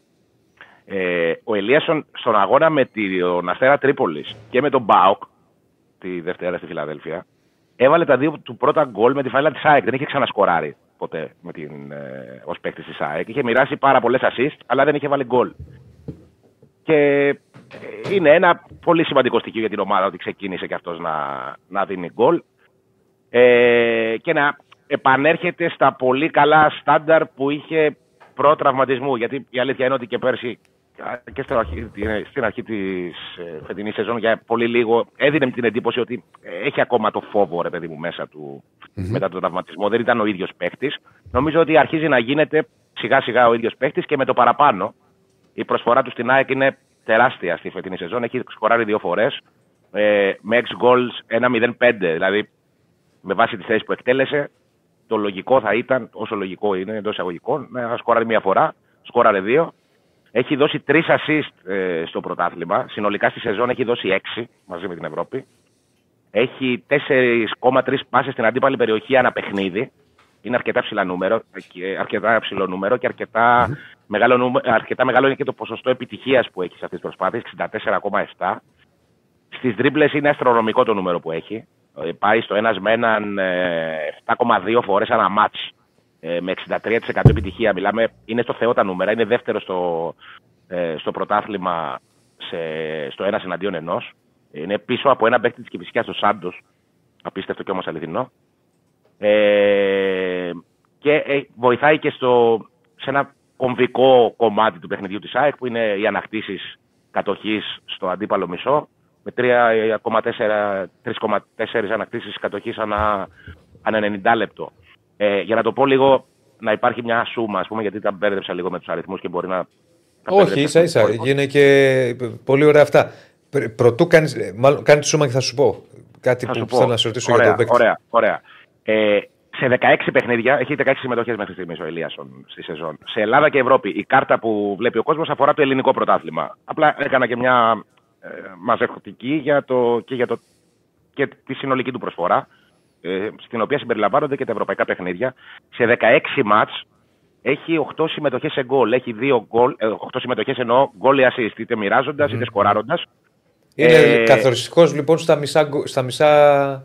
Στα, στα, μισά, στα μισά παιχνίδια που έχει παίξει, έχει, έχει, ναι. Ε, έχει παίξει σημαντικό ρόλο στο να μπει ένα γκολ, είτε πασάροντας είτε σκοράροντας ο ίδιος. Ε, είναι 6 assist που έχει συνολικά ε, με Ελλάδα και Ευρώπη και 2 τα γκολ. Ε, καταλαβαίνει ο καθένας ότι μιλάμε για πολύ καλά νούμερα. Μιλάμε για ένα εξτρέμ. πολλά μάτς που έχει παίξει δεν είναι, έχει περάσει ως αλλαγή. Ε, είναι πάρα πολύ καλά τα νούμερα του Ελίασον. Ε, για μένα και... είναι καλύτερα και από την περσινή σεζόν στο ίδιο. Αυτό διάστημα. ήθελα να σου πω. Εκεί ήθελα να καταλήξουμε. Ναι. Αν δούμε, ναι. δεν τα έχω εγώ, εσύ φαντάζομαι τα έχεις δει, τα νούμερα τους σχέση με πέρυσι. Κοίτα, η εικόνα του, δίχως να βλέπουμε. Πριν τραυματιστεί, πέρυσι, πριν τραυματιστεί πέρυσι, είχε 6 assist. Βέβαια, είχε μόνος στο πρωτάθλημα, γιατί μόνος στο πρωτάθλημα έπαιζε η ΑΕΚ. Ε, δεν είχε σκοράρει. Και ήταν, Αυτό δεν είχε βάλει γκολ. Ήταν, ήταν και κομβικός, ήταν πολύ κομβικός και πέρσι. Έτσι, δηλαδή, μιλάμε ότι όταν τραυματίστηκε, κλαίγαμε με μαύρο δάκρυ και λέγαμε ο πιο κομβικός παίκτης της ΑΕΚ. Ήτανε. Απλά η εικόνα του φέτος, και τώρα βλέπουμε έχει, και τα νούμερα, είναι ότι είναι ακόμη καλύτερος φέτος. Έχει τρομερή ταχύτητα ο Πολύ καλός παίκτης. Ναι. Από τους καλύτερους εξτρέμους στο πρωτάθλημα. Και θα σας πω και μία παράμετρο που είναι πάρα πολύ σημαντική, δεν είναι εύκολο να μετρηθεί, ε, όμως είναι πάρα πολύ σημαντική για τη φετινή ΑΕΚ. Ε, στη φετινή ΑΕΚ γίνεται μια πολύ μεγάλη κουβέντα για τον, ε, για τον Πόνσε. Πότε θα ενεργοποιηθεί ο Πόνσε, πότε θα φτάσει στα στάνταρ, γιατί υπάρχει μεγάλη απέτηση ε, λόγω του προηγούμενου περάσματός του που ήταν ο πρώτος σκόρερ ε, της ομάδας. Και ήταν ένας παίκτης που έβρισκε δίχτυα, ρε παιδί μου, έχει αυτό το killer instinct. Ε, και γίνεται αυτή η κουβέντα πάρα πολύ. Για μένα, ο Ελία, ο για μένα, γιατί έγινε λίγο Λουτσέσκου αυτό, αυτό που βλέπουμε, ας πούμε, ε, είναι ότι ο Ελίασον είναι ο παίκτης της ΑΕΚ που ξεκλειδώνει καλύτερα τον Πόνσε. Είναι ο παίκτης που βοηθάει τον Μπόνσε προκειμένου Τώρα να συνεργαστούν ενεργοποιηθεί. καλύτερα, να το βρει πιο εύκολα. Ναι. Ακριβώς. Ε, έχει, προχθές του έχει γυρίσει την μπάλα στη σέντρα που έχει το δοκάριο Πόνσε, είναι από σέντρα του Ελίασον. Στην, η συνεργασία στον Brighton την κάνει με τον Πόνσε, στον γκολ του Πόνσε, την κάνει με τον Ελίασον ο Πόνσε. Ε, του δίνει την μπάλα, κάνει την κίνηση ο Ελίασον και του ξαναγυρνάει την μπάλα στην περιοχή. Ε, γενικότερα και πέρα από αυτές τις δύο φάσεις, είναι ο παίκτης που προσπαθεί να παίξει πολύ με το σεντερφόρ. Είναι ο παίκτης που θα κάνει την, ε, την κούρσα και θα προσπαθεί να τη σπάσει την μπάλα ή να τη γυρίσει προς το πέναλτι για να εκτελέσει ο επιθετικός. Είναι ένας τέτοιος παίκτης ο Ελίαρσον. Και αν με ρωτούσε κάποιος ποιος πιστεύεις ότι είναι το νούμερο ένα μαξιλαράκι ας πούμε, του Πόνσε για να ξεμπλοκαριστεί, νομίζω ότι αυτά τα γυρίσματα του Ελίασον, παρότι δεν είναι παίκτης του άξονα, δεν είναι παίκτης που θα παίξει, με, θα παίξει κάθετα ας πούμε, ο Ελίασον, είναι παίκτης που θα τη γυρίσει από το πλάι. Όμως Ναι. είναι πολύ, ε, πολύ καλή συνεργασία του μέχρι τώρα με τον Μπόνσε και νομίζω ότι είναι ο παίκτης της ΑΕΚ που άρχισε να βρίσκεται καλύτερα με τον, ε, με τον Αργεντίνο. Πολύ σημαντικό αυτό. Μάλιστα. Ε, γιατί ξέρεις, με ένα σπάρο δύο τριγώνια. Ξεκινάει να ενεργοποιείται μαζί με, το, με την άνοδο του Ελίασον, ξεκινάει να ενεργοποιείται και ο Σεντερφόρ που είναι πολύ κομβικό κομμάτι ας πούμε, στη φετινή ΑΕΚ. Ακόμα και τώρα που θα γυρίσει ο Γκαρσία. Ε, και πάλι θα έχει το χρόνο του ο Πόνσε. Έτσι, έτσι είναι. Λοιπόν, ωραία, δεν ξέρω, νομίζω τα έχουμε καλύψει όλα και τα ρεπορτάζ σου και τα θέματά σου εδώ για τον Ελίασον. Οπότε. Και Α, να κάνω πούμε και- μόνο, ξέχασα, Βεβαίως. ξέχασα μόνο να πω, συγγνώμη, ε, γιατί το πήραμε ε, μονοκοπανιά για τον Καρσία για το θέμα με τους τραυματίες. Ε, μπήκε και ο Κάλενς σε κανονικό, σε κανονικό πρόγραμμα και θα είναι και αυτός διαθέσιμος για το Σάββατο στο μάτς με τη, με τη μία ρίσκη. Φυσικά. Με τη μία. ναι, Σάββατο στη είναι το Φυσιά, μάτς, με την Σάββατο, Φυσιά. Σάββατο είναι, ναι. Ε, και νομίζω ότι θα παίξει κιόλας ο Κάλενς και να πάρει και μια ανάσα ένας εκ των Μουκουντή β' γιατί θα σκάσουμε. Θα με πάρεις μαζί σου, Άκη; Θα το Τι, σκεφτώ. όχι, Αν είσαι καλό παιδί με απαγορεύεται. την δε, Παρασκευή. Απαγορεύονται. Αφού δεν έχει κόσμο. Απαγορεύεται. Τι είσαι, Καλά, φίλος θα και πάω Σαν φυσιά. επαγγελματίας. Σαν επαγγελματίας. Πήγαινε πάνω στα βραχάκια πάνω. Στα βραχάκια. Μπράβο. Έχω δει και ένα εθνικό σπάοκ, νομίζω. Ωραία, μια χαρά. Πριν τρία-τέσσερα χρόνια. Πήγαινε για τα Στα βραχάκια. βραχάκια. εσύ. Σου ταιριάζει. Η αλήθεια είναι αυτή. Έγινε, Η- Άκη, να είσαι καλά. Γεια σου, Ράκη. Να είστε καλά. Για χαρά. Γεια σου, Άκη, γεια σου. Τα πετσαρία πιστεύεις ότι είναι δάσος; Πολύ ωραία. Όχι, ρε, τι δάσος. Κάτι μαύρο τεχνοτροπία είναι. Μαύρο με, με κίτρινο άσπρο, κάτι ένα περίεργο.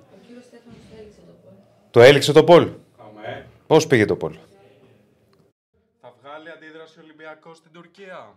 Έχουν ψηφίσει 340 άτομα. Όχι, δεν θα βγάλει αντίδραση 59%. Ναι, θα βγάλει αντίδραση 41%. 60-40 λοιπόν. Όχι και ναι. Θα τα δούμε απόψε. Τι ώρα θύμισε μου το Να μάτι; ρωτήσω. Το κάτι. παρατέταρτο. Έλα. Το, το chat θέλω να ρωτήσω. Δεν το βλέπετε το χεράκι. Ποιο Το χεράκι. για τα like. Το χεράκι αυτό, ε. Είναι δυνατόν. Πάμε λοιπόν like στο βίντεο. Subscribe στο κανάλι των Ρε το Πεταράδων. Στέφανο με τα like. Θα έχουμε σε λίγο και Μιχάλη το έχω μαζί μας να κάνουμε μια ωραία συζήτηση. Προς το παρόν έχουμε Αντώνη Τσακαλέ να το βάλουμε στη συζήτησή μας, στην παρέα μας, να μας μεταφέρει το ρεπορτάζ του ΠΑΟ και μαζί με τον Ηρακλή να μας μεταφέρει και ο Ηρακλής το ρεπορτάζ Α, μας του ξεπετάξεις Ολυμπιακού. έτσι θες. Όχι, Όχι, θα απλά το επειδή κάνουμε έχετε, παρέα. Να το έχετε κάνουμε μετάξει σας παρέα. παιχνίδι. Όχι να σας ξεπετάξω. Έχουμε beef. Έχετε μετάξει σας παιχνίδι, ρε φίλο. Οπότε να το πάμε μαζί. Χαίρετε. Έχουμε beef. Καλησπέρα. Καλησπέρα. Φίλε, πανηγυρίζω γιατί μόλις έφτιανα το δελτίο χθες στο Sport FM και ακούω, βγαίνει ο Δημήτρης του Μπατζόγλου να πει το ρεπορτάζ του ΠΑΟΚ. Ακούω, λέει τραυματισμοί και τα λοιπά, θα μας τα πεις. Αλλά πανηγύρισα για έναν λόγο. Τι άκουσες; Μέρος του προγράμματος του Μάρκος Αντώνιο. Και κάθε μέρα έχω λυσάξει με αυτό ο Μάρκος Αντώνιο πότε θα μπει επιτέλους, παιδί μου. Έλα, Μακαντώνης. Αντώνης, όταν θα παίξει. Είμαστε φέρ- πολύ στείλτε κοντά μια στο φανέλα. άντε, άντε από αυτό σου εσύ και ο Μάρκος Αντώνιο, έτσι. Όπως έτσι. Μα πλησιάζουμε νομοτελειακά. Ε, ναι, μωρέ. Κάθε μέρα, κάθε μέρα. Σε αυτό το είχαμε ζήσει μεταξύ Βέρου και Αστείου με τον Βέρμπλουν, τον οποίο Πάουκ τον είχε προσεγγίσει αρχές καλοκαιριού, ε, τον προσέγγισε τελευταίες μέρες μεταγραφών. Χρειάστηκε τέσσερις μέρες η γυναίκα του να διαλέξει σπίτι που τη βόλευε. Που Μην είχε μου τα λες αυτά, αυτά μου, ανεβα, μου ανεβαίνει το αίμα στο κεφάλι. Αυτά, αυτές οι ιστορίες ότι έρχονται να επιλέξουν τα σπίτια όλοι, να δουν τα γήπεδα, να δουν Γιατί επειδή. ρε, Ρακλή, αν εσύ θα- δηλαδή, μισό λεπτάκι, Ε, όχι. ε, Μου το ε, παίζει τώρα. Περίμενε, συγγνώμη. Κάτσε Άντωνη. ρε. Πώς Ρε, μου το ρε, παίζεις αδερφέ, τώρα δεν το ότι βάζουν- ισχύει στη γάτα; Κάτσε ρε, Δεν θα όχι. ρωτήσει τη γυναίκα περίμενε. του άλλου άμα θα- Να το ρωτήσεις ρε παιδί, αλλά δεν θα πάει να μείνεις σε ένα διάρρη. Δεν θα Ε, μείνεις εντάξει. σε ένα διάρρη, ρε Διονύση. Ε, μου. όχι, δεν θα μείνεις σε Τι είπα, διάρρη. Ψάχνανε και έβλεπα τα σπίτια που έβλεπε. Ποιος ήταν που είχατε να φέρει ένα, το, ένα στόπερ; Ένα στόπερ είχατε φέρει. Τώρα θέλει, να, τα- τώρα θέλει απάντηση. Περίμενε. Εσύ τον ξέρεις. Περίμενε μισό Εσύ λεπτό. τον ξέρεις και γελάς. Ε, ένα, το- ο, και ήταν και ομογενής. Ένα στόπερ που. Τέλος έβλε- πάντων, οκ. Έβλεπα εκεί και το. ο- Και είχατε πληρώσει και πολλά λεφτά. Από τη δυναμό είχε έρθει. Ομογενής στόπερ. Ο Δεν πάση Χατζηδί. περιπτώσει. Ο, ο Χατζερίδη, μπράβο. Ναι. Λοιπόν, και είτε- έβλεπα το σπίτι, πισίνες είχε από εδώ από εκεί. Ε, τι- κάτσε ρε φίλε, δηλαδή, πού να σε βάλουνε; Κάτσε, αδερφέ, άλλο λέμε. Ξέρεις ότι οι ποδοσφαιριστές ρωτάνε τις γυναίκες τους. Ναι. Και ρωτάω τώρα εγώ εσένα που μου λες: Δεν τα μπορώ, αυτά δεν τα μπορώ. Εσύ δεν θα ρωτήσεις τη γυναίκα Μα σου. θα τη ρωτούσα ρε φίλε, αλλά εγώ δεν θα πει. Δεν θα, άμα Τι; δηλαδή της έδειχνε ένα Εδώ σου σπίτι. δίνει σοκολατάκια με ναι, με πρωτεΐνες, βιταμίνες. με δι- αυτό, Ναι, βιταμίνες. λοιπόν, άλλο να σου πω. Δηλαδή, άμα πήγαινα τώρα και έδειχνα στη Σόνια ότι θα μείνουμε σε ένα από αυτά τα σπίτια που μένουν οι ποδοσφαιριστές, θα μου έλεγε Α, δεν μ' αρέσει αυτό. να Άλλα φέρω τα άλλο». στάνταρ. Τι άλλα τα σανταρά, σαν να δεν φέρνουν Πόσες- τέσσερις μέρες θα, να σου πω, δουν. θα σου πω, να σε πάω σε πιο χαμηλή κλίμακα. Πώς πας εσύ στα ξενοδοχεία τα οποία, αν δεν είναι πέντε αστέρων, τεσσάρων, δεν σ' αρέσει. Δεν πάω πέντε αστέρων. Τεσσάρων. Δεν σ' αρέσει. Τα λέω καλά, κύριε Κωνσταντίνα. Έτσι και οι παίκτες Εντάξει, σε εσύ άλλη μπορεί, εσύ, κλίμακα. εσύ μπορεί να γουσάρει να μείνεις σε hostel, αλλά Σε δεν μου άλλη- παίζει εμένα αυτό. σε άλλη Ε, ε, κλίμακα. Πιστεύω ότι εσύ είσαι ικανός να μείνεις με άλλου Ωραία. 11. Έτσι και οι παίκτες σε άλλη κλίμακα κοιτάνε τα σπίτια. Τι, αυτό τώρα σου κόλλησε ένα μετά. Όχι, ρε φίλε. Άσε τώρα. το ρε, έχω άκρη. ζήσει. Άσε τα, τώρα έχω με τα ζήσει. σοκολατάκια με ακόμα και, και στην- βάζεις χέρι στους παίκτες. α- ακόμα και στην τραγική με, εκεί στη μετάδοση έχω πει. Δηλαδή ότι είχε έρθει η μάνα του Διόγο να, να εγκρίνει Γιατί το τραγική καρασκάκι. μετάδοση; Μια χαρά μετάδοση ήταν. Να, να εγκρίνει το καρασκάκι. Για κάτσε, δε, πού έπαιζε ο Διόγο δηλαδή; Για πείτε μου και εμένα που έπαιζε ο Διόγο. Πού Δεν έπαιζε; είναι Το έτσι, γήπεδο ρε, της φίλε. Πορτουγκέζα. Τι ήταν το γήπεδο, το, το Μαρακανά; Ο Αλέφαντος. Ε, όχι, κάτσε ρε φίλε. Με, με Σαν τρελαίνει τον αυτό το Αλέφαντο πράγμα. που λέει ποιος Βεγγέρ έλεγε. Τα, τα Όχι, ίδια. μα δεν κάνει. σου λέω αυτό. Ο Ολυμπιακός Πάοκ είναι το θέμα. Δεν θα πάμε στο Ολυμπιακός Σπάου. αλλά ε, μισό λεπτό. Φούντος, Ηρακλή. Ε, μα φουντώνω όταν ακούω αυτό τώρα την- για τα, το γη- παιδιό. τα- τα σπίτια και δεν της άρεσε το ένα σπίτι και το άλλο Μετά το τη μία, σπίτι. δεν πάμε. Ε, κάτσε, ε, είμαι παράλογος. Ωραία, για πάμε τώρα να δούμε. Γιατί με κόβεις έτσι; Τώρα που έχω Ήταν φτιαχτεί, ένα- τώρα που το- ξύπνησα, τι με τώρα- τρεις ώρες ύπνο είμαι. Και είμαι εδώ, σκύλος, αλλά πες μου.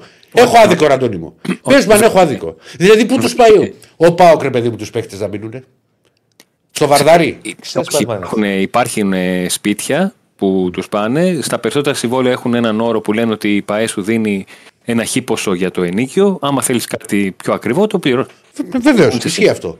Όπως ο Μιραλάς ήθελε τρία δωμάτια, το ένα για το, τα δύο για τα σκυλιά του. Και θυμάμαι από περιέργεια είχα ζητήσει ρε παιδιά, μπορώ να δω λίγο ποια σπίτια ακύρωσε η κυρία. Ρε, Βέρμπου. λυσάξατε με Ναι, τα για πες μου, σπίτια. Αντώνη μου. Άσε το Διονύση τώρα. Ποια πες μου, Αντώνη μου. Ναι. Πώς- Ναι, μου είχαν φανεί ο- πολύ μεγάλα και υπερλούξ. Μετά όμως, μετά Ναι, που συνέχισα ναι, το ρεπορτάζ και είδα το Ναι. σπίτι που τη είχε αγοράσει ο πόντου, είχαν αγοράσει μαζί με το πόντου Βρέρμου, με τα Ναι. λεφτά του ανθρώπου που έβαλε το πόντο, στη Μαγιόρκα.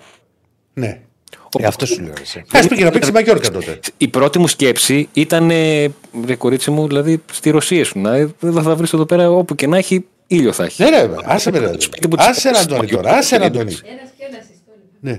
Τι είναι Ναι, ναι, σκέφτε. καλά, καλά, εντάξει. Α είχατε τα. Τέλος πάντων.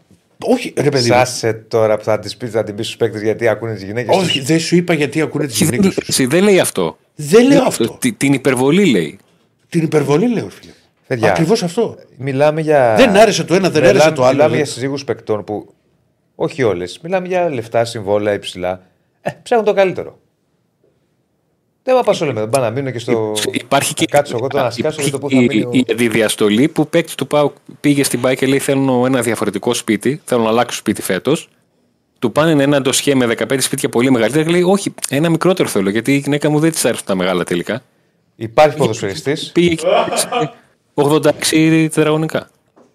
Εντάξει, υπάρχει ποδοσφαιριστής ο οποίος ήρθε στην Ελλάδα, σε ομάδα της Αθήνας, και επειδή το ήθελε η γυναίκα του, έμεναν στη Χαλκίδα. Αυτό που πώς το βλέπεις τώρα εσύ; Στη Κάθε... Χαλκίδα. Χαλκίδα. Κάθε μέρα πήγαινε, έλα. Αφού δεν του είπα στη Θήβα. Κατάλαβες. Έχεις φαγωθεί με τη Θήβα. Άντε λίγο η Στη Σπάρτη. Θήβα. Λοιπόν, για πάμε τώρα. να Πάμε, δούμε ναι, τι- γιατί ξεφύγαμε. Τι γίνεται, έχει. Αλλά μην μου ξαναπείς τώρα δηλαδή Εγώ- ότι τους εσύ έχει τρελάθηκες και με δεν τα τους σπίτια. αρέσει το ένα και το άλλο και το από εδώ και Μη το σε παράλληλο. ξανακούσω σε ταξίδι να μου λες αυτό το ξενοδοχείο δεν μου αρέσει γιατί έχει έτσι και θέλω να είναι τετράστερο και θέλω να είναι. Δεν σου έχω πει Θα σου ποτέ. βάλω χέρι και στην εκπομπή όπως έβαλες Βρε, εσύ βρε, να στις μου βάλεις. συζύγους και στις συντρόφους Δεν, των, είναι- των Άσε, ρε, αθλητών. Διονύση. Άσε, δεν έβαλα κανένα χέρι πουθενά. Εγώ μίλησα για την υπερβολή. Και εγώ δεν μείνω σε, Ωραία, σε πάμε, πεντάστερα πάμε. που λες εσύ. Πάμε και θα περιμένω τσόχο. Τετράστερα. Στι τρία αστέρια δεν πας. Στην Τρία Αγγλία αστέρια τρι- δεν τριών αστέρων έχω. Ε, καλά. Πάμε, Ναι, ναι, ωραία, ο θα Τσόχος βγάλουμε και θα τσόκο. Και περιμένει. θα βγούμε, εγώ, θα βγούμε πιο μετά εγώ με το Διονύση. Εντάξει, Ωραία, Ωραία, πάμε να θα βγούμε ακούσουμε πιο το- μετά, θα τα προλάβουμε. Πάμε να ακούσουμε τι έχει ο Πάοκ. Λοιπόν, είπαμε για τον Μάρκος Αντώνη, αλλά είχαμε προβλήματα. Ξεκινήσαμε με το, ξεκινήσαμε με τον Μάρκος Αντώνη, ο οποίος ε, ανεβάζει ρυθμούς, αλλά δεν έχει ακόμα μπει σε προπόνηση σε, σε full ρυθμούς. Ο ίδιος έκανε μια ανάρτηση ότι φτάνω στο τέλος της διαδρομής, ένα τέτοιο έγραψε και πάλι, όπως και την περασμένη εβδομάδα. Το, το αρχικό καθαρά δικό μου χρονοδιάγραμμα, όχι ότι είχα κάποια πληροφορία, αλλά βάσει τον τρόπο με τον οποίο κυλούσε η αποθεραπεία του, ήταν το παιχνίδι με τον, ε, με τον Ολυμπιακό, αλλά δεν το βλέπω τουλάχιστον αναποστολή. Δεν το βλέπω, άρα πηγαίνουμε και δεν νομίζω με την Αμπερντίνη στο παιχνίδι με τον ε, Πανετολή. Μετά τη διακοπή θα είσαι βέβαιος. Πιστεύω. Ε, μετά τη διακοπή και σε νερό θα μπορεί να περπατήσεις. Εντάξει. ε, προέκυψαν κάποια θέματα καθώς έκανα ατομικό πρόγραμμα Κουλιαράκης και ο Βιερίνια ε, χθες. Ε, σήμερα η προπόνηση είναι πρωινή, απλά δεν έχει τελειώσει ακόμα γιατί θα μπορεί να είχαμε, αλλά η προπόνηση ξεκίνησε στις 11.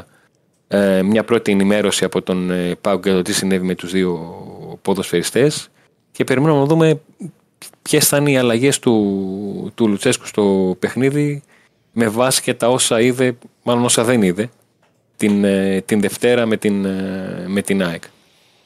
Να σε ρωτήσω και κάτι. Πρωτού, πρωτού μας πας σε πιθανότητες αλλαγών κτλ. Εγώ θέλω να ρωτήσω πώς είναι το κλίμα, με ποια έννοια.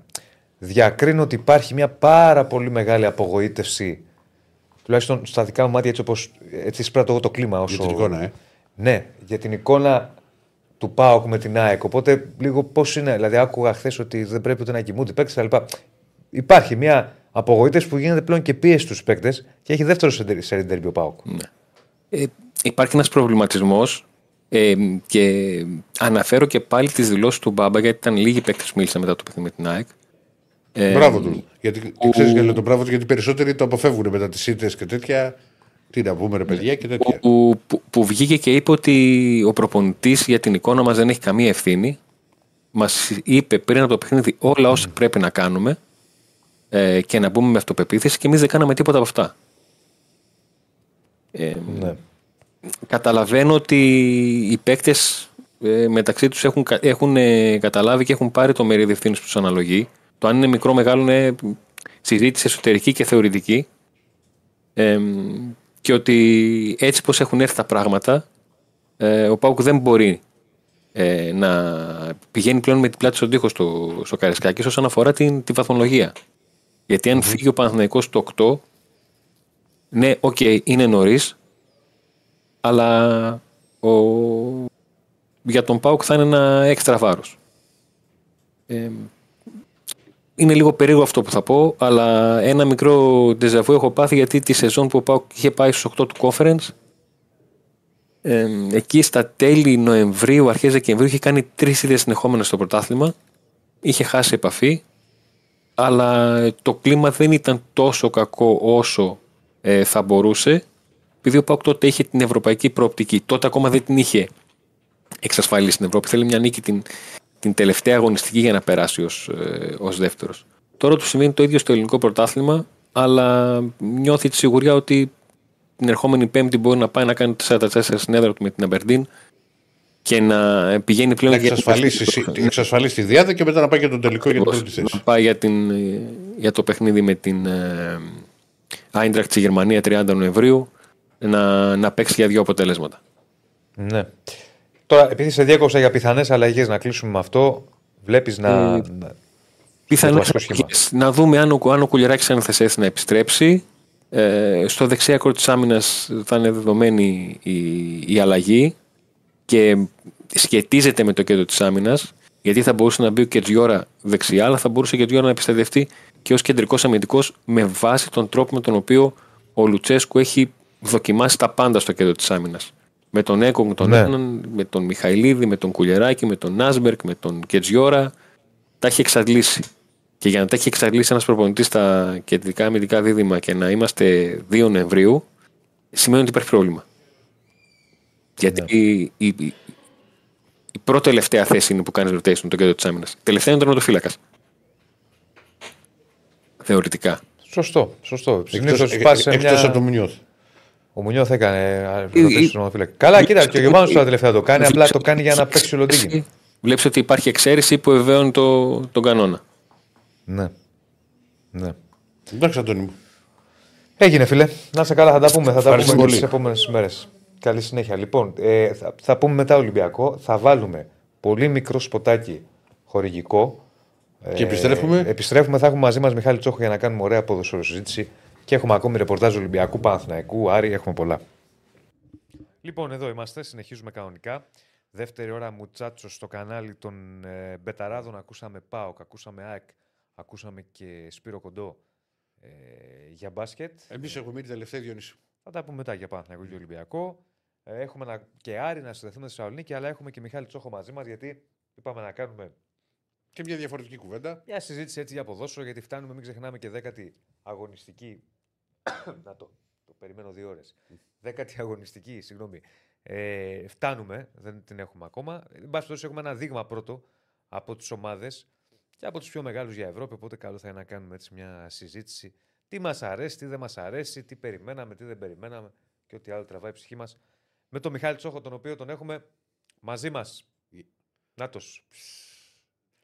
Κύριε. Γεια σου, ας, κύριε Μιχάλη, μας τι κάνετε. Εγώ βλέπω τον Μιχάλη πιο πολλές φορές στην τηλεόραση πια από κοντά. Ε, καλά, ναι. εσύ. Έτσι όπως το ξεκινήσατε, ότι μιλήσαμε για ΠΑΟΚ, μιλήσαμε για Άρη, για Παναγενικό, για ΑΕΚ, για μπάσκετ με το Κοντό κτλ. Αλλά τώρα θα έχουμε μαζί μας τον Μιχάλη Τσόχο. Λέω, ωραία, εμείς θα συζητήσουμε για γκόμενες. Ωραίο. Θα μπορούσε να γίνει αυτό, να, να μπει μια ενότητα ξεχωριστή στην εκπομπή και θα ήταν ε, καταπληκτικό. Ναι, να συζητήσουμε για τις ομορφότερες γυναίκες, ρε παιδί μου. Ναι, ναι. Ναι. Είχε ούτως ή άλλως ο Ιράκη ένα ξέσπασμα προηγουμένως για τις γυναίκες των παικτών Όχι, ρε παιδί, και με, τα, τα σπίτια. με τον Αντώνη τον Τζακαλέα έγινε κουβέντα που λέει ότι βλέπουν τα σπίτια. ε, ε, μα, Εντάξει, δεν τις κάνει το ένα, δεν τις κάνει το άλλο. Βλέπουν πέντε βίλες για να αποφασίσουν σε ποια θα μείνουν. Δηλαδή έλεος. Ναι. Δεν τους βάζω στο βαρδάρι τώρα στη Θεσσαλονίκη να μείνουν. Και που έμενα εγώ όταν ήμουν Α, φαντάρο. Τώρα προβληματισμούς που έχει. Ε, μα κάτσε. Ρε. Εντάξει, Ναι. εκεί, εκεί. Τι να σου πω. Α, Να μας μιλήσει ο Ηρακλής για τη μαμά του Διώγο. Ναι, βέβαια, το είπα Ναι, πριν. ναι, το ναι, είπα ναι. πριν. που είχε να δει το Καραϊσκάκι, λέει αν της άρεσε. Κάτσε. Ρε. Κάτσε. ρε. το, το, το γήπεδο της Πορτουγκέζα. Το μεγάλο. Ε, ε, Μιλάμε. Πώς θα περνάτε, παιδιά, τι κάνετε εκεί; Καλά, καλά κάνουμε. Καλά Εδώ είμαστε, καλά είμαστε. Να αναλύουμε την επικαιρότητα και Καναπεδάρες βλέπω, καλά. Καναπεδάρες. Βλέπω, έχω δει. Άστο τώρα για τους καναπεδάρες γιατί ο Ηρακλή δεν βολεύεται. Έχω κάθε μέρα αυτό το. Όχι, έχω συνηθίσει πια. Την κρίνια έχουμε. Συνήθως Δεν ο μπορώ, Παππούς. Δεν κάνω. Ναι, ναι. Δεν αυτό Δεν που με πιάνουμε, βάλατε. πλέον. δεν πιάνουμε πλέον. Έχουμε Βασικά, πια φάγαμε. βασικά ο Ηρακλής θα ήθελε να έχει τραπέζι μπροστά του, να υποθέσω. Ε. Έχει, έχει, αλλά είναι μακριά μου. Όχι, ρε παιδί μου, τραπέζι να κουμπάει τα χέρια, αυτό εκεί. Ναι, θέλω, θέλω τέτοιο εγώ. Θέλω. Ναι, ναι. Ναι, ναι. Θέλω να Είναι δω τι τραπεζάκι. ετοιμάζει η ώρα. Σαν θα- την καρέκλα Sport Day παλιά που έχει γυρίσει πίσω έτσι. Από τη... λοιπόν, για πάμε λίγο Ωραία, να... λοιπόν, θα πω ότι θέλετε να συζητήσουμε. Κοίτα να δεις, θέλαμε να κάνουμε μια κουβέντα, να, να, λίγο να δούμε μέχρι τώρα αυτά που έχουμε δει και από τους μεγάλους που έχουν και την Ευρώπη, πέρα από το ελληνικό πρωτάθλημα, αλλά και από τους Μμμ. υπόλοιπους, τι μας έχει κάνει εντύπωση. Ε, και τι, τι μπορούμε να ξεχωρίσουμε μέχρι τώρα, γιατί ένα πρώτο συμπέρασμα το βγάζουμε πλέον. Και από Ολυμπιακό και από Παναγιακό και από ΑΕΚ και από ΠΑΟΚ και από τους υπόλοιπους. Ε, Ναι. Οπότε, να, να το πάμε λίγο. Εσύ βλέπεις, μπορούμε να πούμε ότι φέτος, τουλάχιστον για τους 4-5 πρώτους και να βάλουμε και τους άλλους μετά στη, στη συζήτηση, ε, βλέπουμε καλύτερα πράγματα, βλέπουμε πολύ διαφορετικά πράγματα ή είμαστε πάνω κάτω στα ίδια; Θες να το πάρουμε από πού θες, να το πάρουμε με θέση τερματισμού την περσινή σεζόν; Να το πάρουμε έτσι. Να το πάρουμε έτσι. Ναι. Ωραία. Παίρνοντας το έτσι λοιπόν, Περίμενε λίγο, Μιχάλη, γιατί σε πήγε κά- κάτι έγινε. σε αλήθεια βρούμε... κάτι έγινε. το, το βλέπω και εγώ στο, στο κινητό μου. Ωραίο. Δεν ξέρω αν μπορώ να το διορθώσω εγώ. Βέβαια δεν έκανα τίποτα εγώ. Κάτσε να γυρίσει το κεφάλι μου. Δεν πειράζει, θα το φτιάξουμε. Θα το φτιάξουμε. λοιπόν, για, ε, πώς θα το... Ρε, και και Στέφανε, τι θα Στέφανε. κάνουμε τώρα, θα το πάμε. Θα, σου- θα, θα, μας- θα το πούμε τη μοίρα Εντάξει, του Μιχάλη. ωραίος, Εδώ, ωραίος, μια εδώ, χαρά. εδώ, κύριε Στέφανε. Ξανάρθα. Ξανάρθα. ναι. Λοιπόν, ε, έγραφα και ένα εντελώ συμπληρωματικά ένα σχετικό κομμάτι χθες στο Γκαζέτα. Αν μιλήσουμε λοιπόν για τους τρεις περσινούς διεκδικητές του τίτλου, γιατί ο Πάουκ δεν κατάφερε να τον διεκδικήσει μέχρι τέλος από την αρχή το playoff έμεινε πίσω. Λέω ότι και οι τρεις έχουν λόγο για να αισιοδοξούν ότι είναι πιο μπροστά από τους άλλους δύο την φετινή σεζόν. Ε, και το λέω αυτό γιατί, Ε, δεν γίνεται. γιατί η ΑΕΚ είναι μια ομάδα που κουβαλάει τη δουλειά ενός χρόνου και κουβαλάει την εμπειρία Περίμενε, ενός Μιχάλη, γιατί χρόνου. πάλι στράβωσες. Θα το φτιάξουμε, θα το Τι φτιάξουμε. έχει; Θα το φτιάξουμε. Πώς γίνεται Ξέρω- αυτό, ε, έχει να κάνει και Στέφανα με τον Μιχάλη ή με Ο το, Μιχάλης δεν κάνει τίποτα. το κομμάτι από εδώ. Εντάξει. Ωραίος, ωραίος. Καλά είναι Ας, εκεί. Σε βλέπουμε, πάμε. Ναι. Έλεγα λοιπόν ότι η- η ΑΕΚ κουβαλάει την εμπειρία από πέρυσι, τη δουλειά ενός χρόνου, που την κάνει ε, πολύ πιο όρημη και πολύ πιο έμπειρη. Το ακόμα μεγαλύτερο βάθος στο ρόστερ από το έτσι κι αλλιώς μεγάλο βάθος στο ρόστερ που έχει.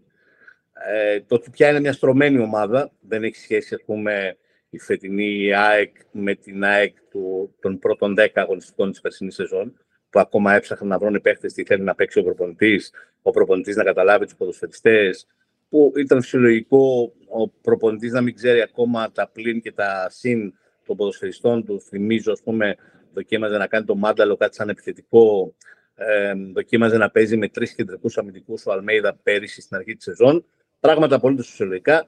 Η ΑΕΚ δεν τα έχει αυτά φέτος και έχει και ένα μεγαλύτερο βάθος στο ρόστερ, ε, διότι όλοι οι παίχτε καταρχάς κράτησε άπαντες με εξαίρεση τον κύριο Τζαβέλα και όλοι οι παίχτε που πήρε με τον έναν ή τον άλλον τρόπο θα τη δώσουν από πολλά έως σημαντικά πράγματα μέσα στη διάρκεια της σεζόν. Ε, ναι, η ΑΕΚ νομίζω ότι είναι βελτιωμένη φέτος. Δεν θα μιλήσω με ποσοστό ακόμα, αλλά είναι βελτιωμένη. Ο Παναθηναϊκός έχει κάνει, όπως λένε και στο χωριό του Ηρακλής στην Κεφαλονιά, μεγάλο upgrade. Ε, και αυτό έχει να κάνει με το βάθος του ρόστερ. Ο Παναθηναϊκός πέρυσι ήταν μια ομάδα 12 έως 15 ποδοσφαιριστών. Φέτος είναι μια ομάδα 15 έως 18 ποδοσφαιριστών. Και αυτό είναι πολύ μεγάλη αναβάθμιση. Και μάλιστα, δεν ξέρω πώς το περίμεναν, αλλά βλέπουμε τον πιο, την πιο rotation εκδοχή του Ιβάν Γιωβάνοβιτς που είχαμε φανταστεί. Ναι. Δηλαδή, πέρυσι, ο Ρούμπεν Πέρεθ για να βγει από το γήπεδο θα έπρεπε όχι να έχει ενοχλήσεις, να μην είναι καλά, να έχει πυρετό. Θα έπρεπε να μην μπορεί να περπατήσει, όχι να μην μπορεί να τρέξει για να βγει από το γήπεδο. Τώρα ε, υπήρξε και κομμάτι της σεζόν που τον άφησε τρία, νομίζω, συνεχόμενα μάτς. Έτσι είναι Εκτός και, αρχι- και πάνω σε αυτό που λες, δηλαδή, αν μας έλεγε κάποιος πέρυσι ότι ο Γιωβάνοβιτς εβδομάδα με εβδομάδα θα κάνει 6-7 αλλαγές στην ενδεκάδα, θα λέγαμε είσαι τρελός. Τώρα το έχει κάνει συνήθεια. Βλέπουμε Ναι. 6-7 αλλαγές, μέχρι και τερματοφύλακα αλλάζει. Σωστά. Και εγώ δεν το περίμενα, αλλά πια δείχνει, μάλλον δεν δείχνει, εμπιστεύεται πολύ το ρόστερ του. Μμ. Δεν εμπιστεύεται 13, 14, 15 ποδοσφαιριστές βαριά-βαριά που εμπιστεύονταν πέρυσι. Εμπιστεύεται πολύ περισσότερους. Νομίζω ότι σε ορισμένες περιπτώσεις πια έχει φτάσει σε ένα σημείο ο Ιβάν Γιοβάνοβιτ που αισθάνεται ότι μπορώ να κλείσω τα μάτια και να διαλέξω έναν από τους δύο που παίζουν σε αυτή τη θέση, να τον βάλω μέσα και οκ, δεν, δεν, δεν, δεν έχω καμία αμφιβολία, δεν τρέχει τίποτα, δεν έχω κανέναν προβληματισμό. Δεν, δεν ξέρω καν στο μυαλό μου ποιος είναι ο νούμερο ένα σε αυτή τη θέση και ποιος είναι ο νούμερο δύο. Ε, ε, Πολλές φορές νομίζω ότι επιλέγει με βάση τα χαρακτηριστικά της αντίπαλης ομάδας ή του αντίπαλου παίχτη που παίζει απέναντι σε αυτή τη θέση τη δικιά του, παρά μ, είναι καλύτερος, ξέρω εγώ, ο Μλαντένοβιτς από τον Χουάνκαρ, για να δώσω ένα παράδειγμα.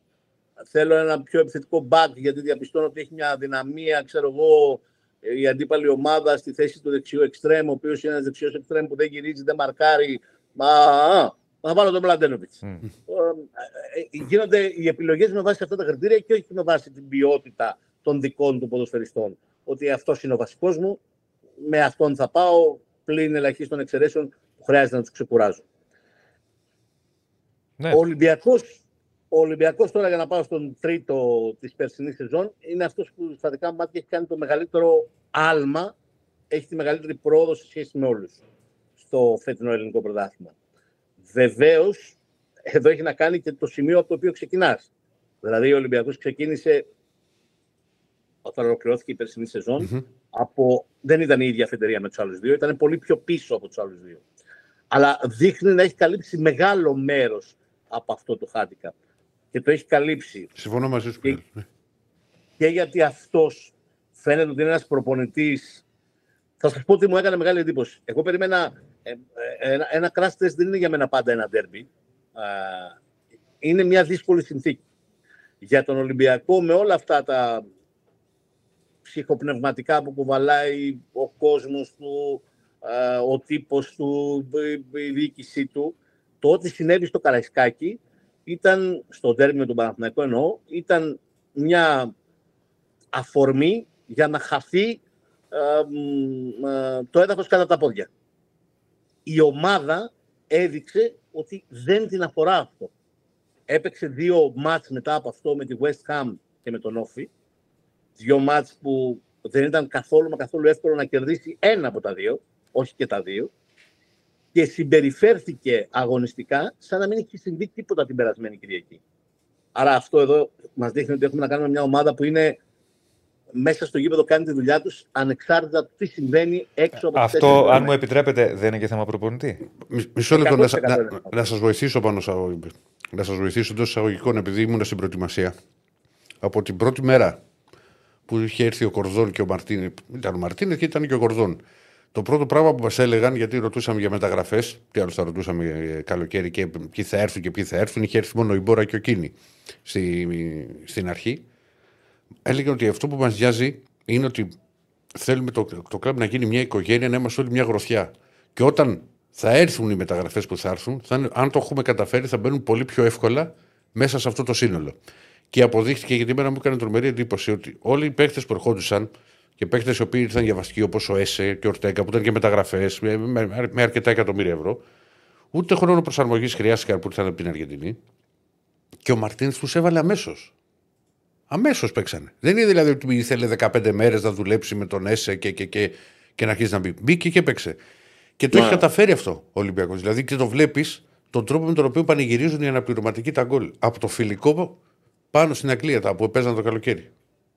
Σωστά, γιατί πέρα από την ατομική ποιότητα που υπάρχει, πέρα από τον μεταγραφικό σχεδιασμό που προφανώς φέτος το καλοκαίρι ήταν πολύ πολύ καλύτερος από ότι το αντίστοιχο περσινό καλοκαίρι, όπου ο Ολυμπιακός τα έκανε μουσκεμα, ε, όχι μόνο το καλοκαίρι και τον περασμένο Σεπτέμβριο.